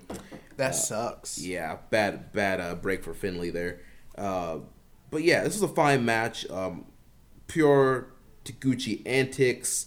Um, during the multi-man matches, they they were building up kind of heat between Taguchi and Tenzan, where Taguchi would ask for the double fist bump, and Tenzan would fall for it, and then Taguchi would attack him. Um, so that ma- that spot played in several points throughout this match. Um, towards the end, Tenzan went for a top rope headbutt for a near fall. Um, then Taguchi counters into a cradle out of nowhere and picks up the win. And You called it, man. Taguchi, the Gooch, Yep. he wants to be the 69th IWGP champion. The coach has a vision, and he's gonna see it come to pass. He's we're gonna see uh, Ryusuke Taguchi versus Jay White headlining Madison Square Garden. Oh my gosh. But uh, yeah, the house that Bruno built. I, I didn't think there was a, a great chance for Tenzan Wan to work multiple one-on-one matches in this tournament. He did his little one-on-one match here and got out of there. you know, it makes a lot of sense, but at the same time, I just I was like, well, you never know. They might have Tenzan going a little run, but you know, they went with Taguchi, and we're probably better off for it. So it makes a lot of sense. Yeah. Then, uh, next up, we had Hiroshi Tanahashi versus Shota Umino. I freaking adore this match. Yes, This, this, match was awesome. Yeah, this was yeah, this was a great matchup here. You know, I'm sure a lot of people were expecting Tanahashi to just go in there and squash Umino, but that was not the case. Tanahashi gave Umino a lot. I mean, clearly he was still dominant and the veteran guy leading the charge in the match, but Umino looked great. Umino had a lot of fire. Umino took it to Tanahashi. Yeah, this was so good, man. Like Umino already as a young lion has like three or four signature matches that you can point to and be like, "Oh wow, he's great." His match with Nagata, his match with Shingo, his match with uh Sakamoto, and now his match with uh oh, and the match he just had uh last month. Who did he wrestle at the Ring of Honor show? Oh yeah. Um um Was it Marty? Yeah. Or, or did Mario? No, Mario wrestled Narita. Zack Sabre? Yeah, Sabre. Sabre, and now the match with Tanahashi. He's got like five like incredible singles matches.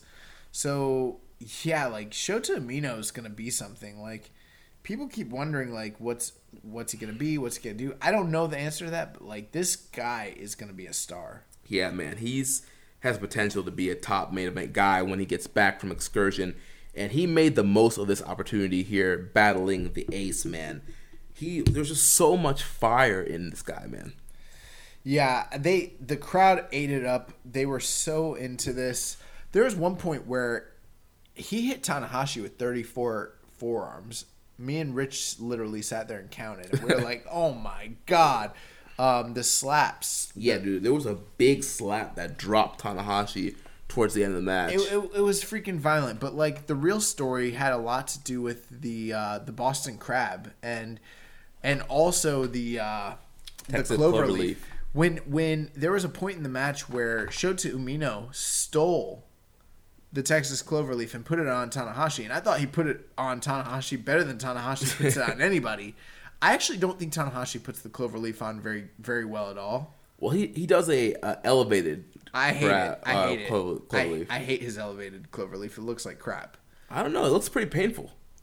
In this match, it looked really painful, but I think that's due to like the size of Shota Umino. In most cases, I think it doesn't look like anything at all.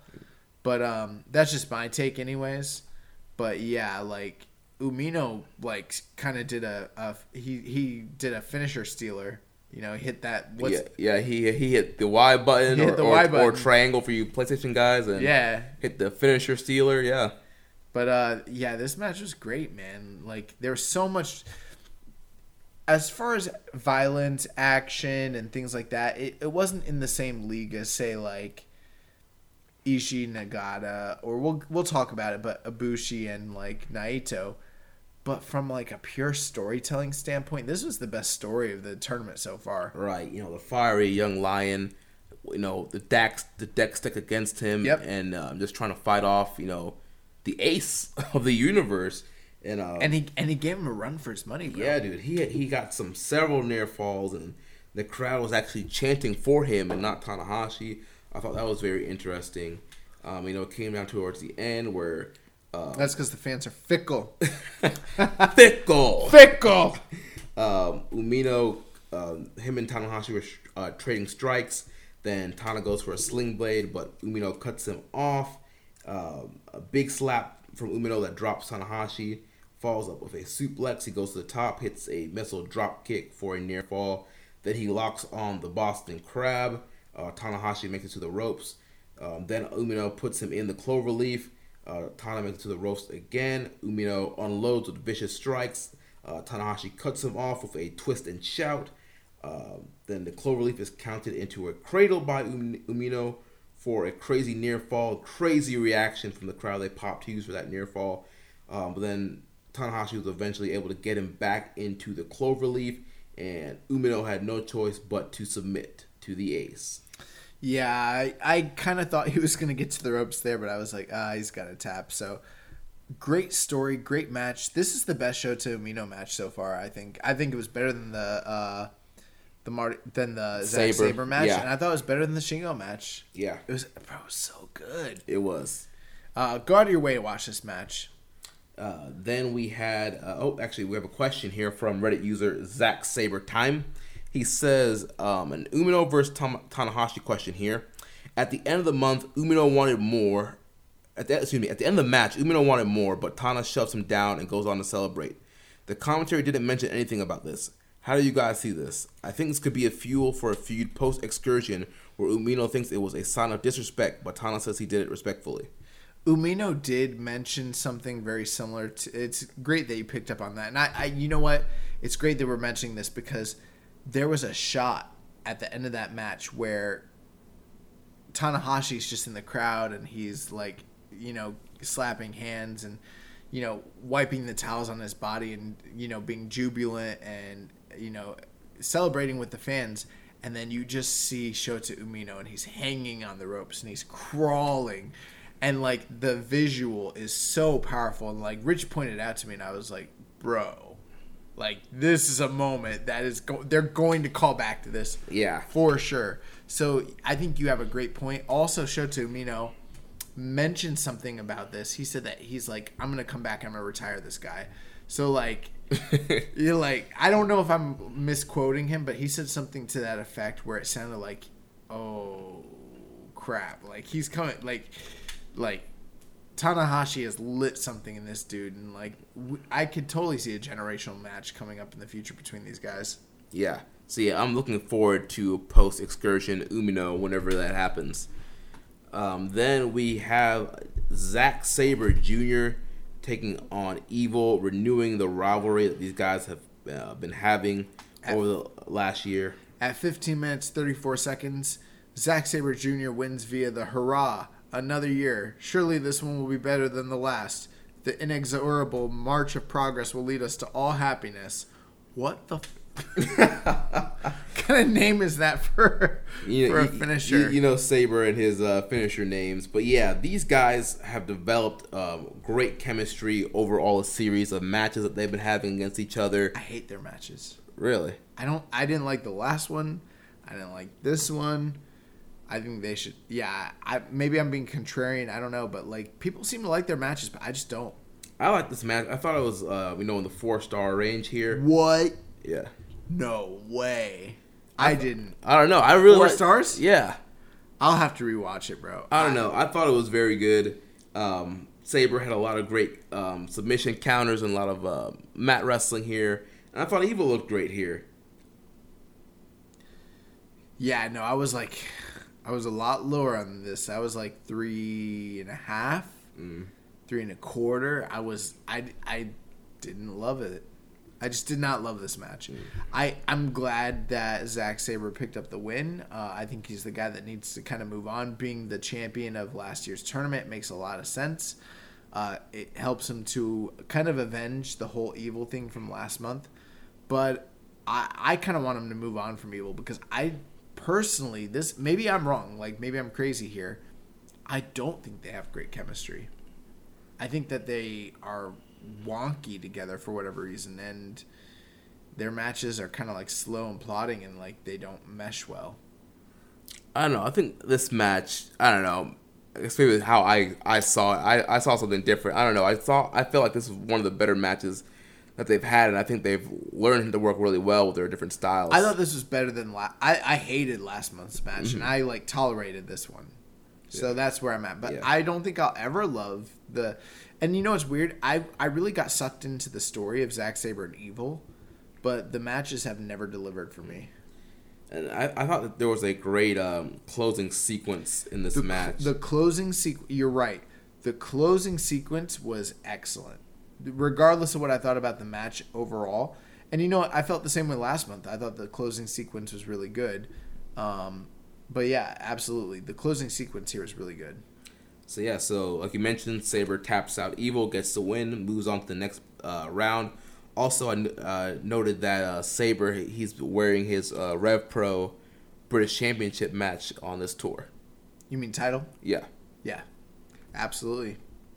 Uh, so now we get Ma- to maybe they're gonna set up a future title shot. yeah maybe he'll defend the Rev Pro belt at MSG against somebody maybe. Could be. Uh, but now the main event of night three, Kota Ibushi versus Tetsuya Naito. This match was freaking amazing. this match was insane, crazy, wild.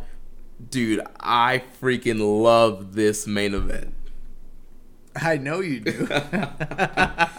Dude, I was freaking marking out, screaming, popping over Yeah. everything, dude. I had I had already watched this match earlier in the day, and then I, I took a nap. I woke up and I hear you screaming. I was like, "Oh, he's watching Ibushi Naito."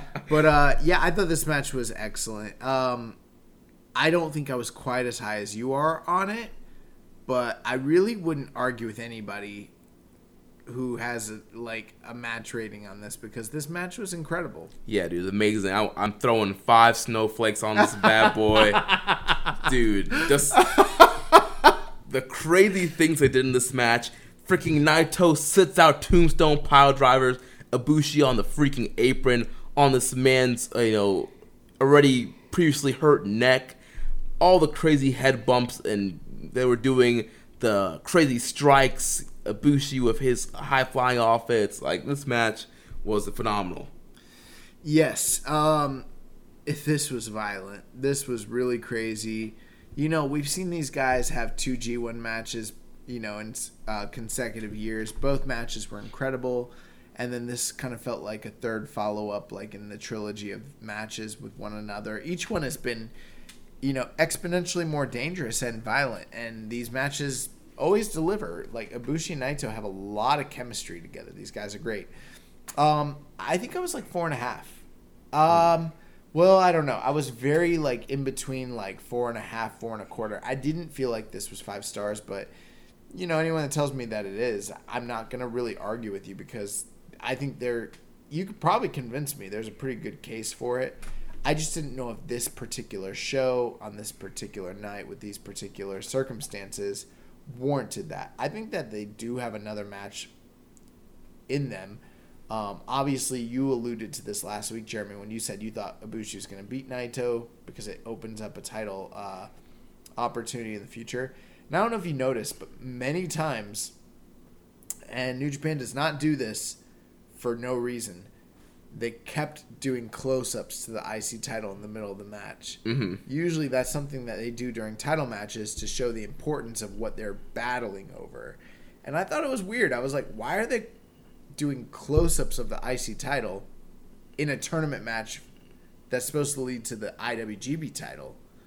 Um, so I think they're foreshadowing the idea that these guys are going to be competing with one another over the IC title, possibly at Madison Square Garden. We Yeah. don't know that yet, that's what it feels like. But this match was dangerous. Yeah, dude. Like I mentioned, like the tombstone on the apron. Um, Ibushi did a there was a dude buster spot here, reverse dude buster that he hit. Uh, yeah, dude, they were just dropping each other on their heads a lot, and just very hard um, strikes and slaps and chops and kicks, uh, German suplexes. I mean, jeez. Um, Ibushi hits a very nasty looking uh, Bomaye knee. Man, this, this this match was just incredible. Yeah, I, I, I really, really, really, really, really enjoyed this. Um, such a feeling of satisfaction at the very, very end when he finally hits Naito with that Bomaye knee and picks up the win. Like, Well, he, he didn't beat him with the Bomaye. Um, he hit the the Bomaye got him a near fall, and then he dropped Naito on his head with like a J driller like move, and then he hit him with the Kamigoye and put him out. isn't the Kamigoye like the Bomaye knee? Kamigoye is where he grabs the wrist and pulls them into his knee. I stand corrected. My apologies. but yeah, this match was awesome. Yeah, dude. I'm I'm five. I'm curious to know what you guys think. Let us know in the comments or tweet us what your your rating is for this match. But definitely, this is This is the best night of the of the New Japan Cup so far. yeah. Um, and question here from Reddit user that was five stars. Is Ibushi signing a two year contract the worst thing that could have happened to Naito? Possibly. I still feel like, you know, everyone keeps asking us what we think the main event is going to be next year. And I still have this feeling that if they're going to, like, pull the trigger on, on Naito, it needs to be next year in the Dome. Just from, like, them having biannual, like, stories, historically speaking, when it comes to the Dome. I could see him and Okada headlining one of those nights over the IWGP title. But you have a point there. It's possible that Nabushi re-signing and signing an exclusive to your deal could be like the worst thing for Naito's push. Yeah, this could have could have changed a lot of plans. So we'll have to see what happens. You know, sometimes too, like you know, self fulfilling prophecy. You know, they book the guy to lose a lot, and they're like, "Oh, we're gonna pick it up next year." It's like, but then they're like, "Oh, he's not hot anymore." That's some Vince Man, man's not hot. man's not hot. It's like you got him under by beating him a bunch of times. It's your fault. Yeah. Uh, another question here from Reddit user Bon Grip Suplex. He says, "If Ibushi does not win the cup, does he get an IC title shot at MSG?" Uh, I think that that's a likely scenario. Yeah. Um, question from Rambone Slam Pig. Uh oh. he says, "What do you think the rationale was behind absolutely stacking night three of round one? It seems like it was ob- obviously the biggest show of the four. Any thoughts?" Well, ultimately speaking, I think that everything's going to be pretty stacked. You know, down the line, we'll, we'll we'll finish this review here shortly, but I think that we got some big matches on the on the horizon. But you know, in the past, and we mentioned this before, there's been some really stacked nights of, of the New Japan Cup before it. I mean, this is not an anomaly. Yeah. Um, yeah, I guess uh, one thing we probably should have paid more attention to was like what cities and venues. Oh that- yeah, that that's the- a good point. That these shows were happening in. Um, I have to go back and look and see where they were I, this. I didn't think of that. because I'm sure whatever venue they were for in for night three, they needed to draw a big a big house, so they put that Naito Ibushi main event, and this overall had a better card that night. Yeah, this night was stacked. Yeah. So yeah, I I loved all the tournament matches for the most part here this night, and yeah, they top things off with this awesome uh, match with Naito and Ibushi. So yeah. then we uh, move on to night four. Just hours ago. Yeah. Um, yeah, man. These Monday shows, man, throwing almost trying to throw us off, but um, able to catch up in time for recording and uh, get it in here. Uh, to me, night four was overall one of the uh, weaker nights of the first round. Um, nothing really spectacular or you know anything too crazy happening um, as far as match quality on this night. So the first match we have uh, Toru Yano versus Davy Boy Smith Jr. Um, this is a rematch from the first round of last year's New Japan Cup, and um, Toru Yano always seems to have Davy Boy's number. He pinned him um, in a multi-man tag and pinned him last year in the New Japan Cup, and um, that was kind of the story of the match. Could Davy Boy Smith, you know, finally, you know, get this monkey off his back and beat Yano? This was a real short match, five minutes and forty seconds. Um, Thank God. with uh, Smith kind of out power Yano in the beginning, but eventually um, all those muscles were up were no good for Davy Boy Smith Jr. and Yano was able to roll up uh, Davy Boy Smith Jr. and get the pin, and um, Yano advances to the next round. You would think that a descendant of Stu Hart would be able to stretch this man Yano, but apparently not so. Stu Hart didn't teach it. There was no you know lesson in the dungeon to handle you know the antics of a guy like Yano. This man Yano keeps beating Suzuki, so of course he's going to beat Davy Boy Smith Jr. Yeah. Uh, then next we had uh, Minoru Suzuki versus Satoshi Kojima. Um, this was a good, hard hitting back and forth matchup here. Um, it wasn't as good as Ishii and Nagata, but I still think this was a very good match. I'm like three and a half on this thing. Um, Kojima looked really good in this matchup here, but um, Suzuki was just too much for him. And If they- Kojima would have won, he would have got Kojima gun back. yeah, possibly. Uh, but yeah, a lot of history between both these guys with um, Suzuki stealing um, Kojima's army from him. And uh, yeah, they, they told a, a story throughout the multi man tag matches that um, Suzuki could absorb whatever Kojima could dish out. There were several points in the match, in all the multi man matches, where Kojima would be hitting the machine gun chops and Suzuki would be absorbing it, and Don Callis would be like, "Look at him, Kevin. He's getting aroused. He's getting turned on by this." And uh, the first night, uh, night one, Kojima actually busted open Suzuki's chest from giving him three sets of machine gun chops, and that was kind of the reoccurring theme throughout the multi-man matches. And in this match here, um, there were several of the machine gun chops with Suzuki just um, absorbing it. Um, but yeah, you know, Kojima fought his hardest, but in the end, um, Suzuki got him in the sleeper and hit the Gotch pile driver and got Kojima out of there, and uh, Suzuki advances. Did you cry? No, I mean, at the end of the day, I, I knew that Kojima was not gonna pull it out here. I mean, I would have popped huge if he did, but um, Suzuki is one of the top players in New Japan right now, and um, it made more sense to go with Suzuki than it did Kojima at this point. Um, then we move on to Sanada versus um, Hirooki. Oh, actually, I skipped the match. Yeah, I, I, I, I, thought you had the order bet like correct, but I guess so. Colt, we uh, saw the match between uh, Ring of Honor's own Colt Cabana taking on the Unchained Gorilla Togi Makabe.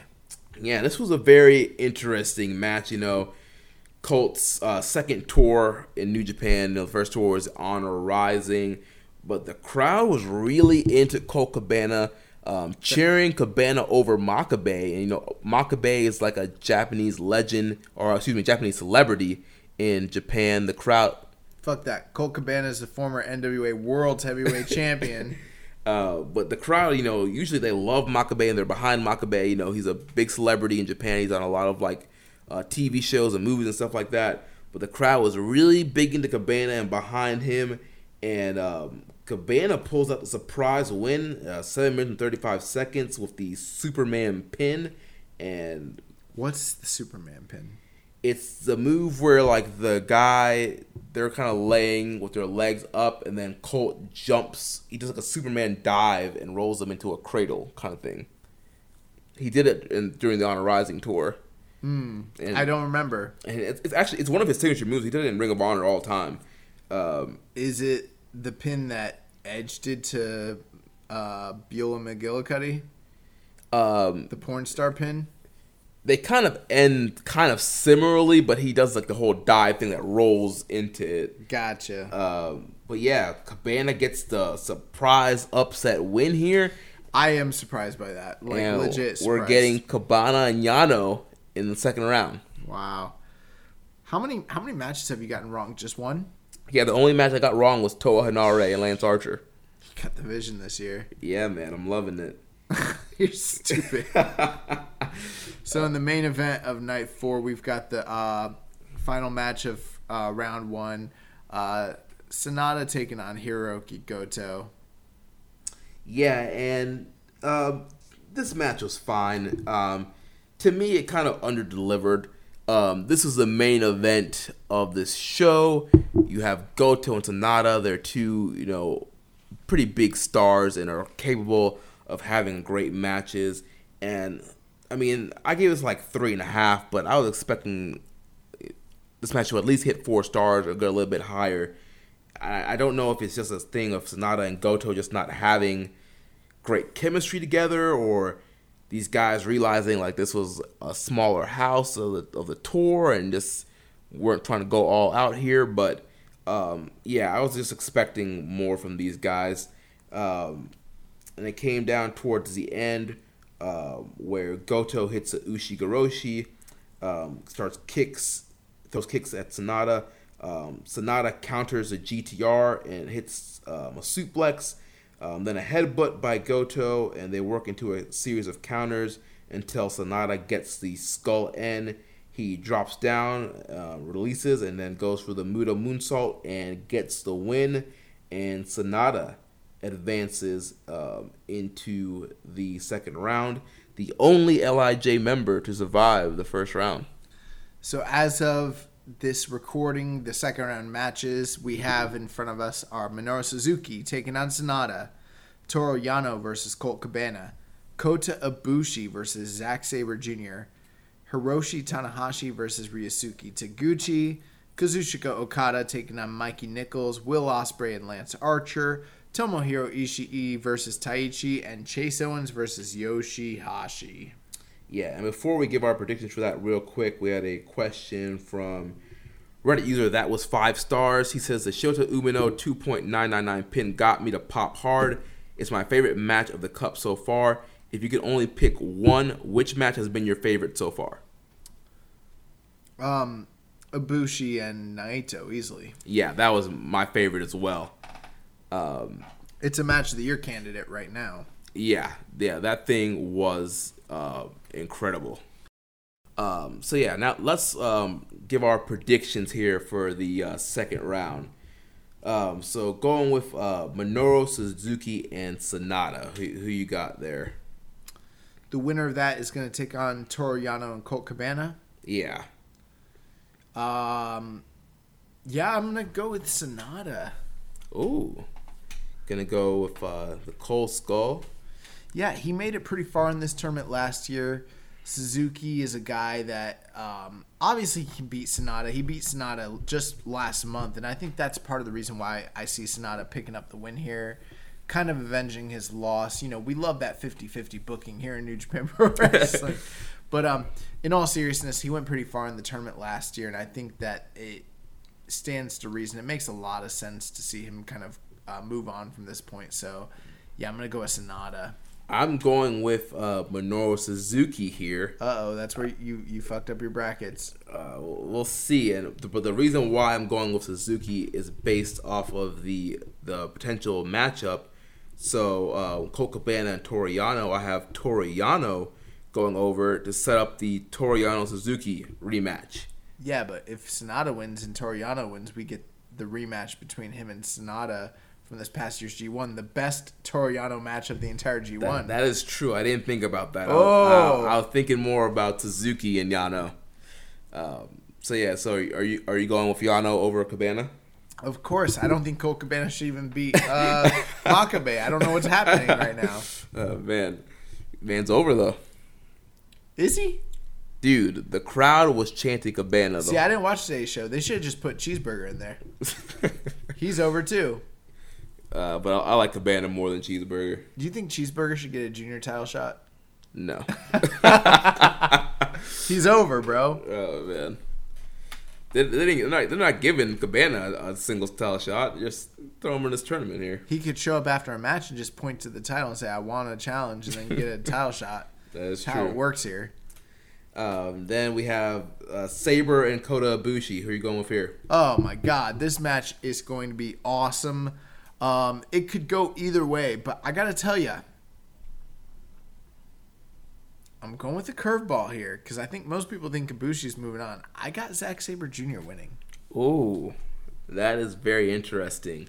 Um, I I ha- think it's gonna be a bracket buster. it, it could be. Um, there is a bracket I saw that has Sabre going into the finals. He, I think he might go to the He, finals. he could, being last year's champion. But uh, on my bracket, I have Kota Ibushi beating um, Zack Sabre. Um and then uh, Ibushi would then face the winner. If Ibushi wins, he would face the winner of Tanahashi and Ryusuke Taguchi.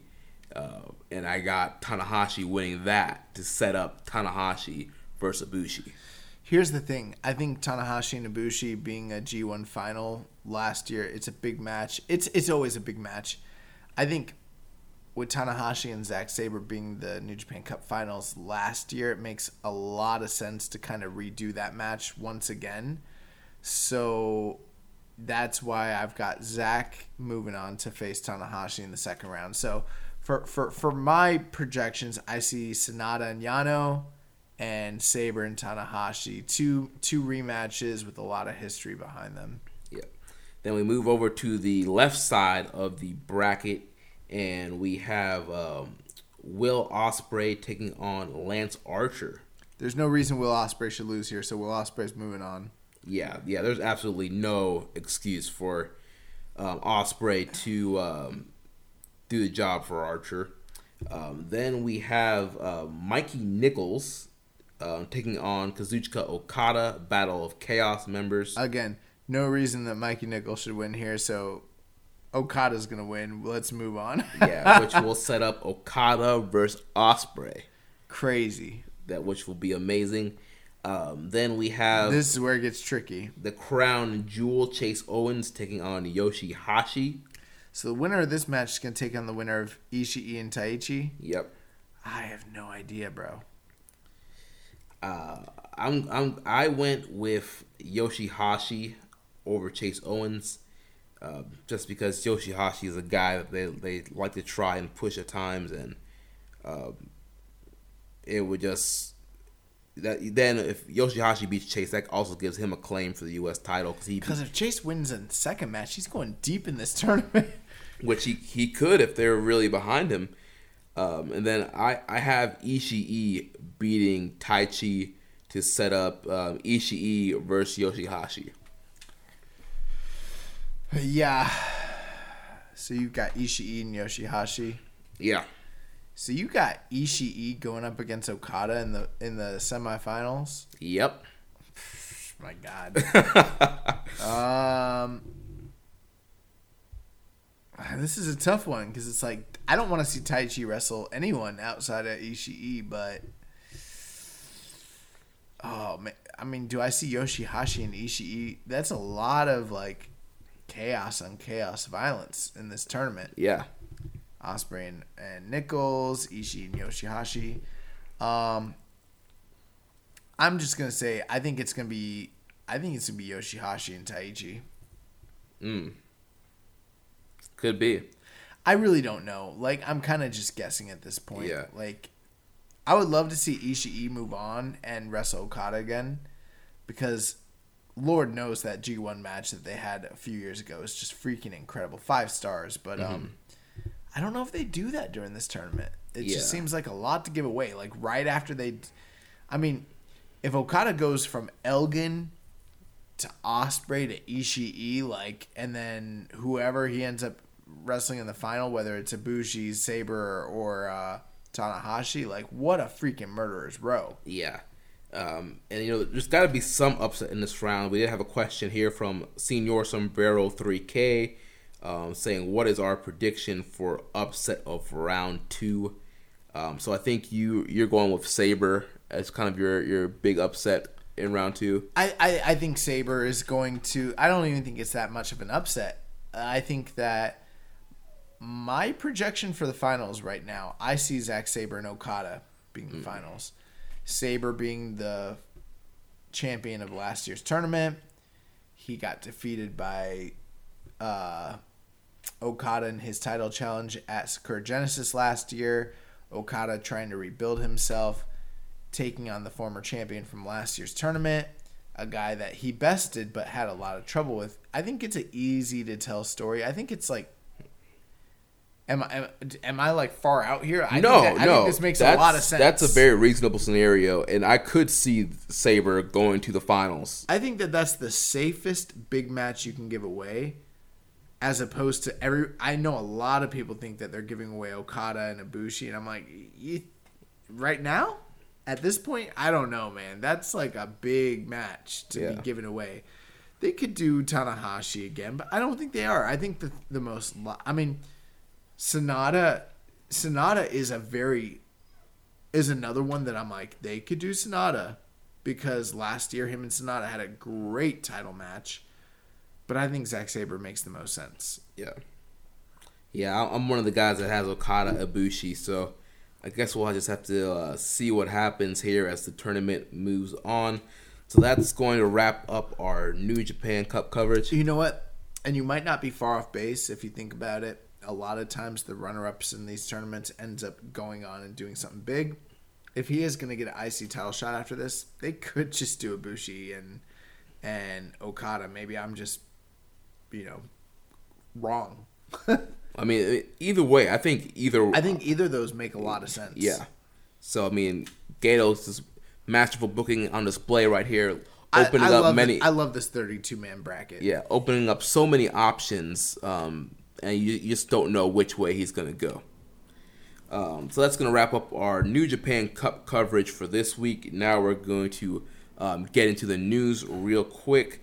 Um, first big news item: Jushin Thunder Liger to retire at the Tokyo Dome in January. Um, there was a press conference um, that It's Li- a work.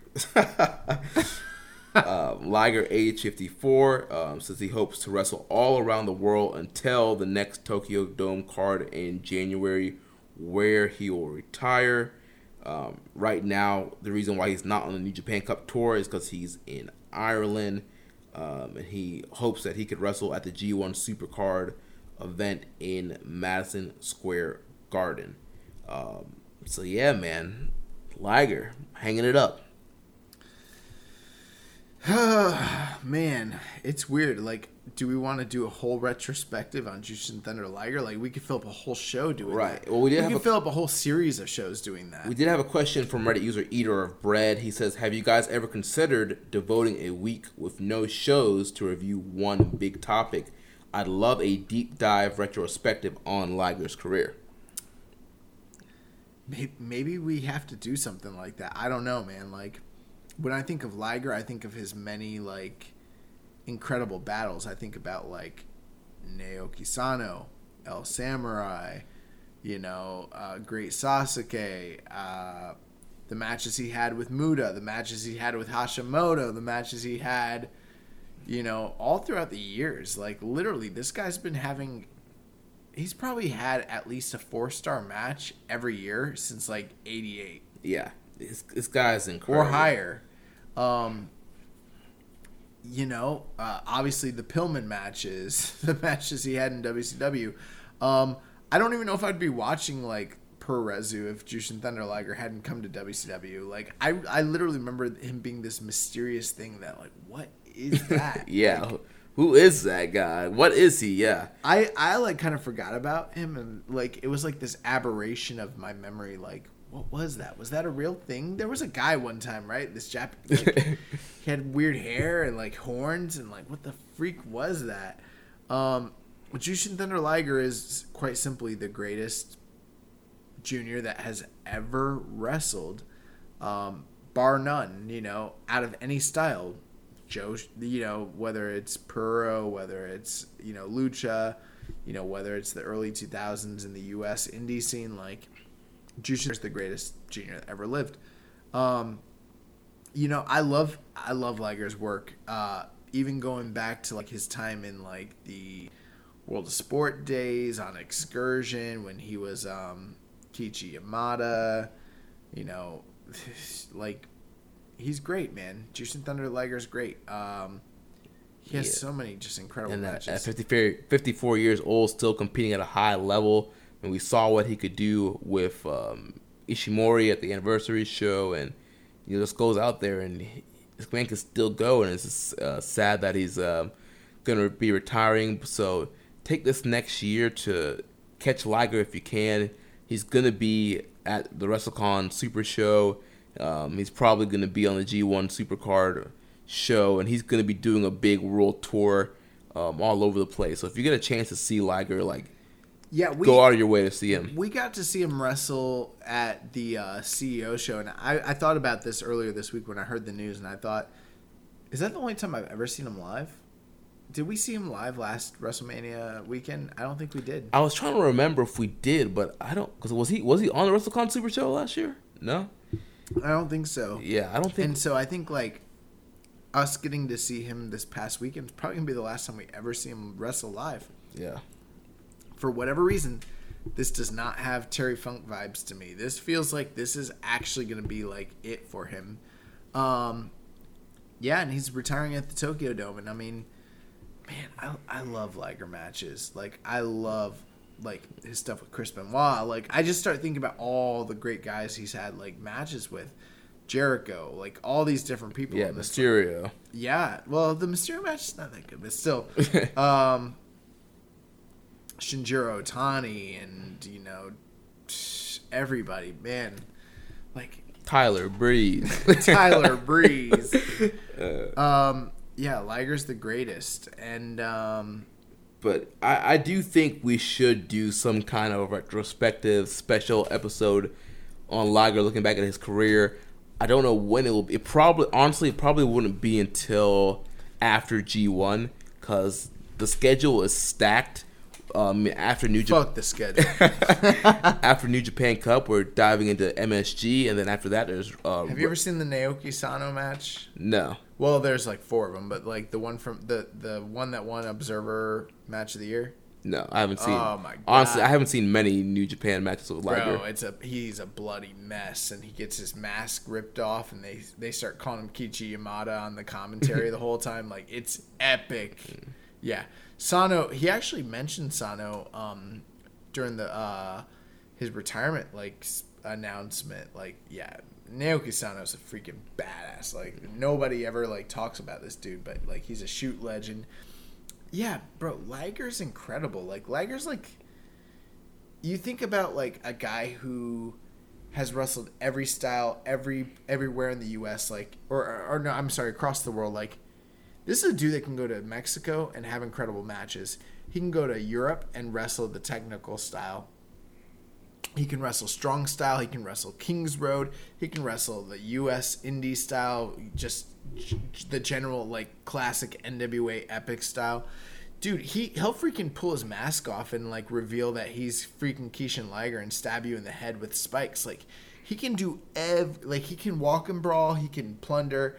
He can high fly. Like he can, you know, roll you up. Like Jushin Liger's the mo- one of the most versatile wrestlers that's ever lived. Like I, I don't want him to retire. He's ageless to me. He's never gonna die. He's Jushin Thunder Liger. I don't want him to stop.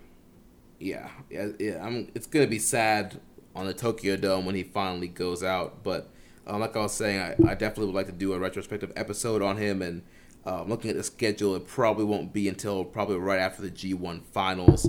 Uh, but yeah, we're definitely planning. I would love to do an episode like that. How do you Liger? how do you talk about a dude who's had thirty years of, of like incredible matches though? I don't know. But you know, I would like to. Maybe we can get Chris Charlton on to to do that retrospective with us. Oh my god, yeah, that'd be freaking nuts. Um, so moving on the news, we kind of already talked about the IWGP title match being official for MSG. Uh, Ishimori defending against Bandito and Dragon Lee. Um, the talent has been announced for the ROH NJPW Festival meet and greet. Which one? The one that Ring of Honor's doing, or the one that New Japan's doing? Um, well, this is coming from Ring of Honor, uh, Ah, the, gotcha. the Festival of Honor.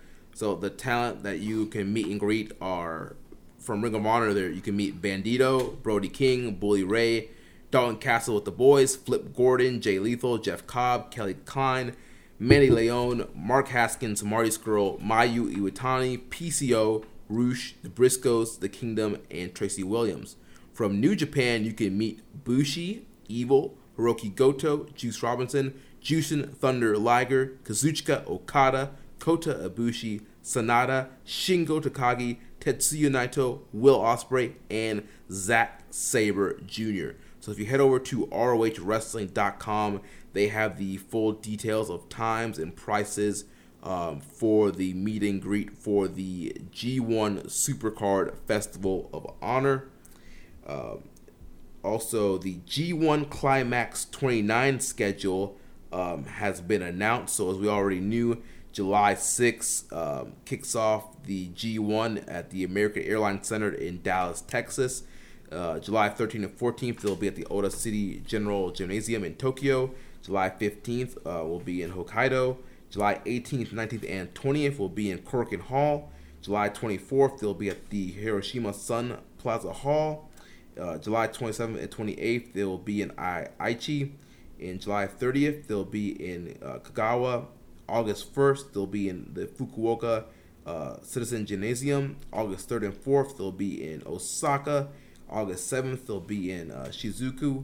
In August 8th, they'll be in uh, Kanagawa. And then August 10th, 11th, and 12th, they'll be in Budokan Hall in Tokyo. Uh, so big lineup there for the G1 um, Climax 29.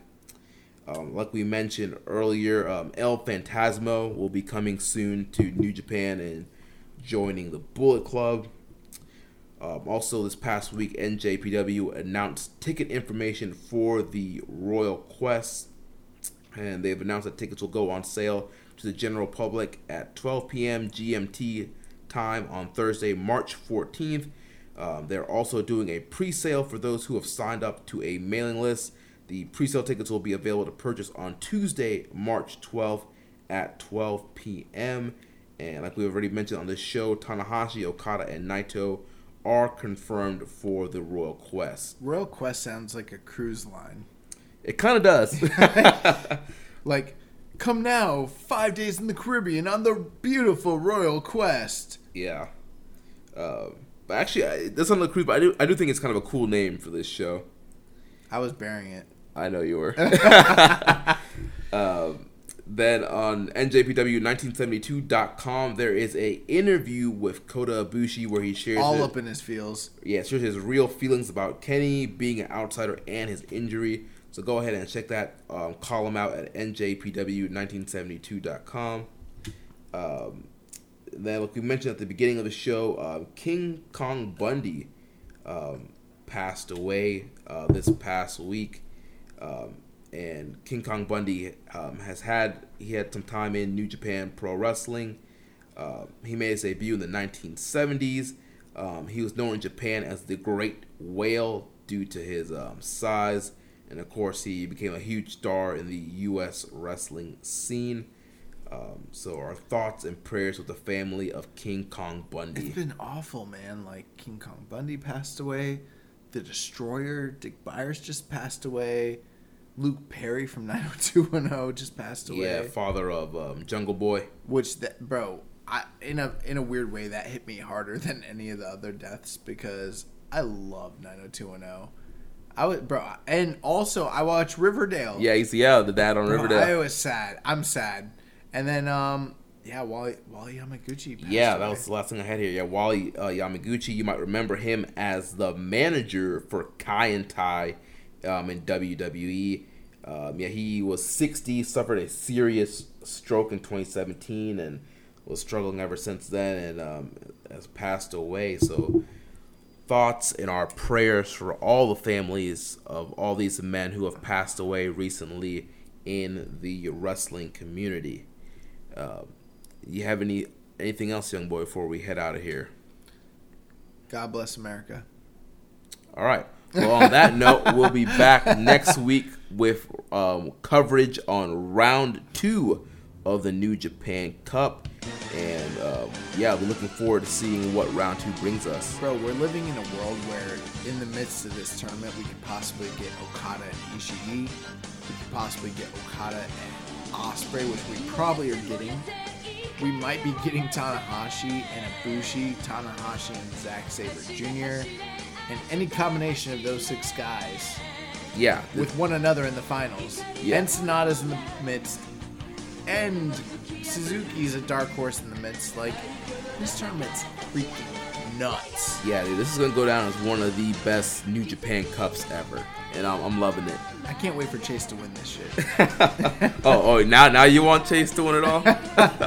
well, he beat he beat Juice. He's passed the big like the big test. Now all he has to do is beat like Yoshihashi? Yoshihashi and then Okada and then you know Tanahashi and then ascend him and then beat you know Jay Jay White. He can do it. Chase is on the case. Jay White versus Chase Owens, huh?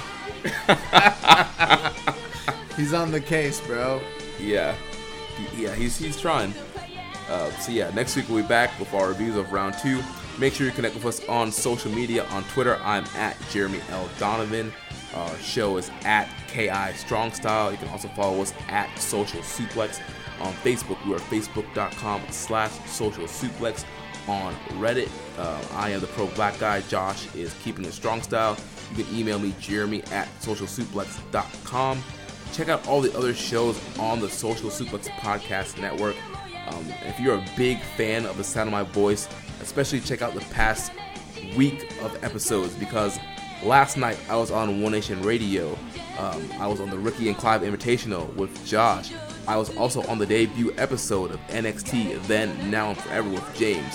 So, a lot of Jeremy on the Social Suplex Podcast Network on the last week. Bro, I can't wait to check those out. You know I'm a big fan of your voice. Um, so yeah, so our schedule on Sundays, One Nation Radio, and like I mentioned, um, Rich and I we did a review of Fastlane. On Mondays until the end of April, we'll have the Omega Luke podcast. On Wednesdays, we have the Ricky and Clive wrestling show from Scotland. On Thursdays, we have our podcast dedicated to independent wrestling. Grown Men Watch This Shit, hosted by Jeremy Tate and Chris Bryan. On Fridays, we have NXT Then, Now, and Forever, hosted by James Boyd. And on Saturday, we have All Things Elite, hosted by Floyd Johnson Jr. Don't forget to subscribe, leave a rating and review. Also, don't forget to check out our Pro Wrestling Tees store, prowrestlingtees.com slash social suplex. And also, please spread the word about Suplex Mania April 7th at the original Hooters across from Madison Square Garden. So we will catch you next week on Keeping It Strong Style, the ace of podcasts. And until next time, goodbye, good night, bang. Thank you for listening to Keeping It Strong Style. We'll see you next time.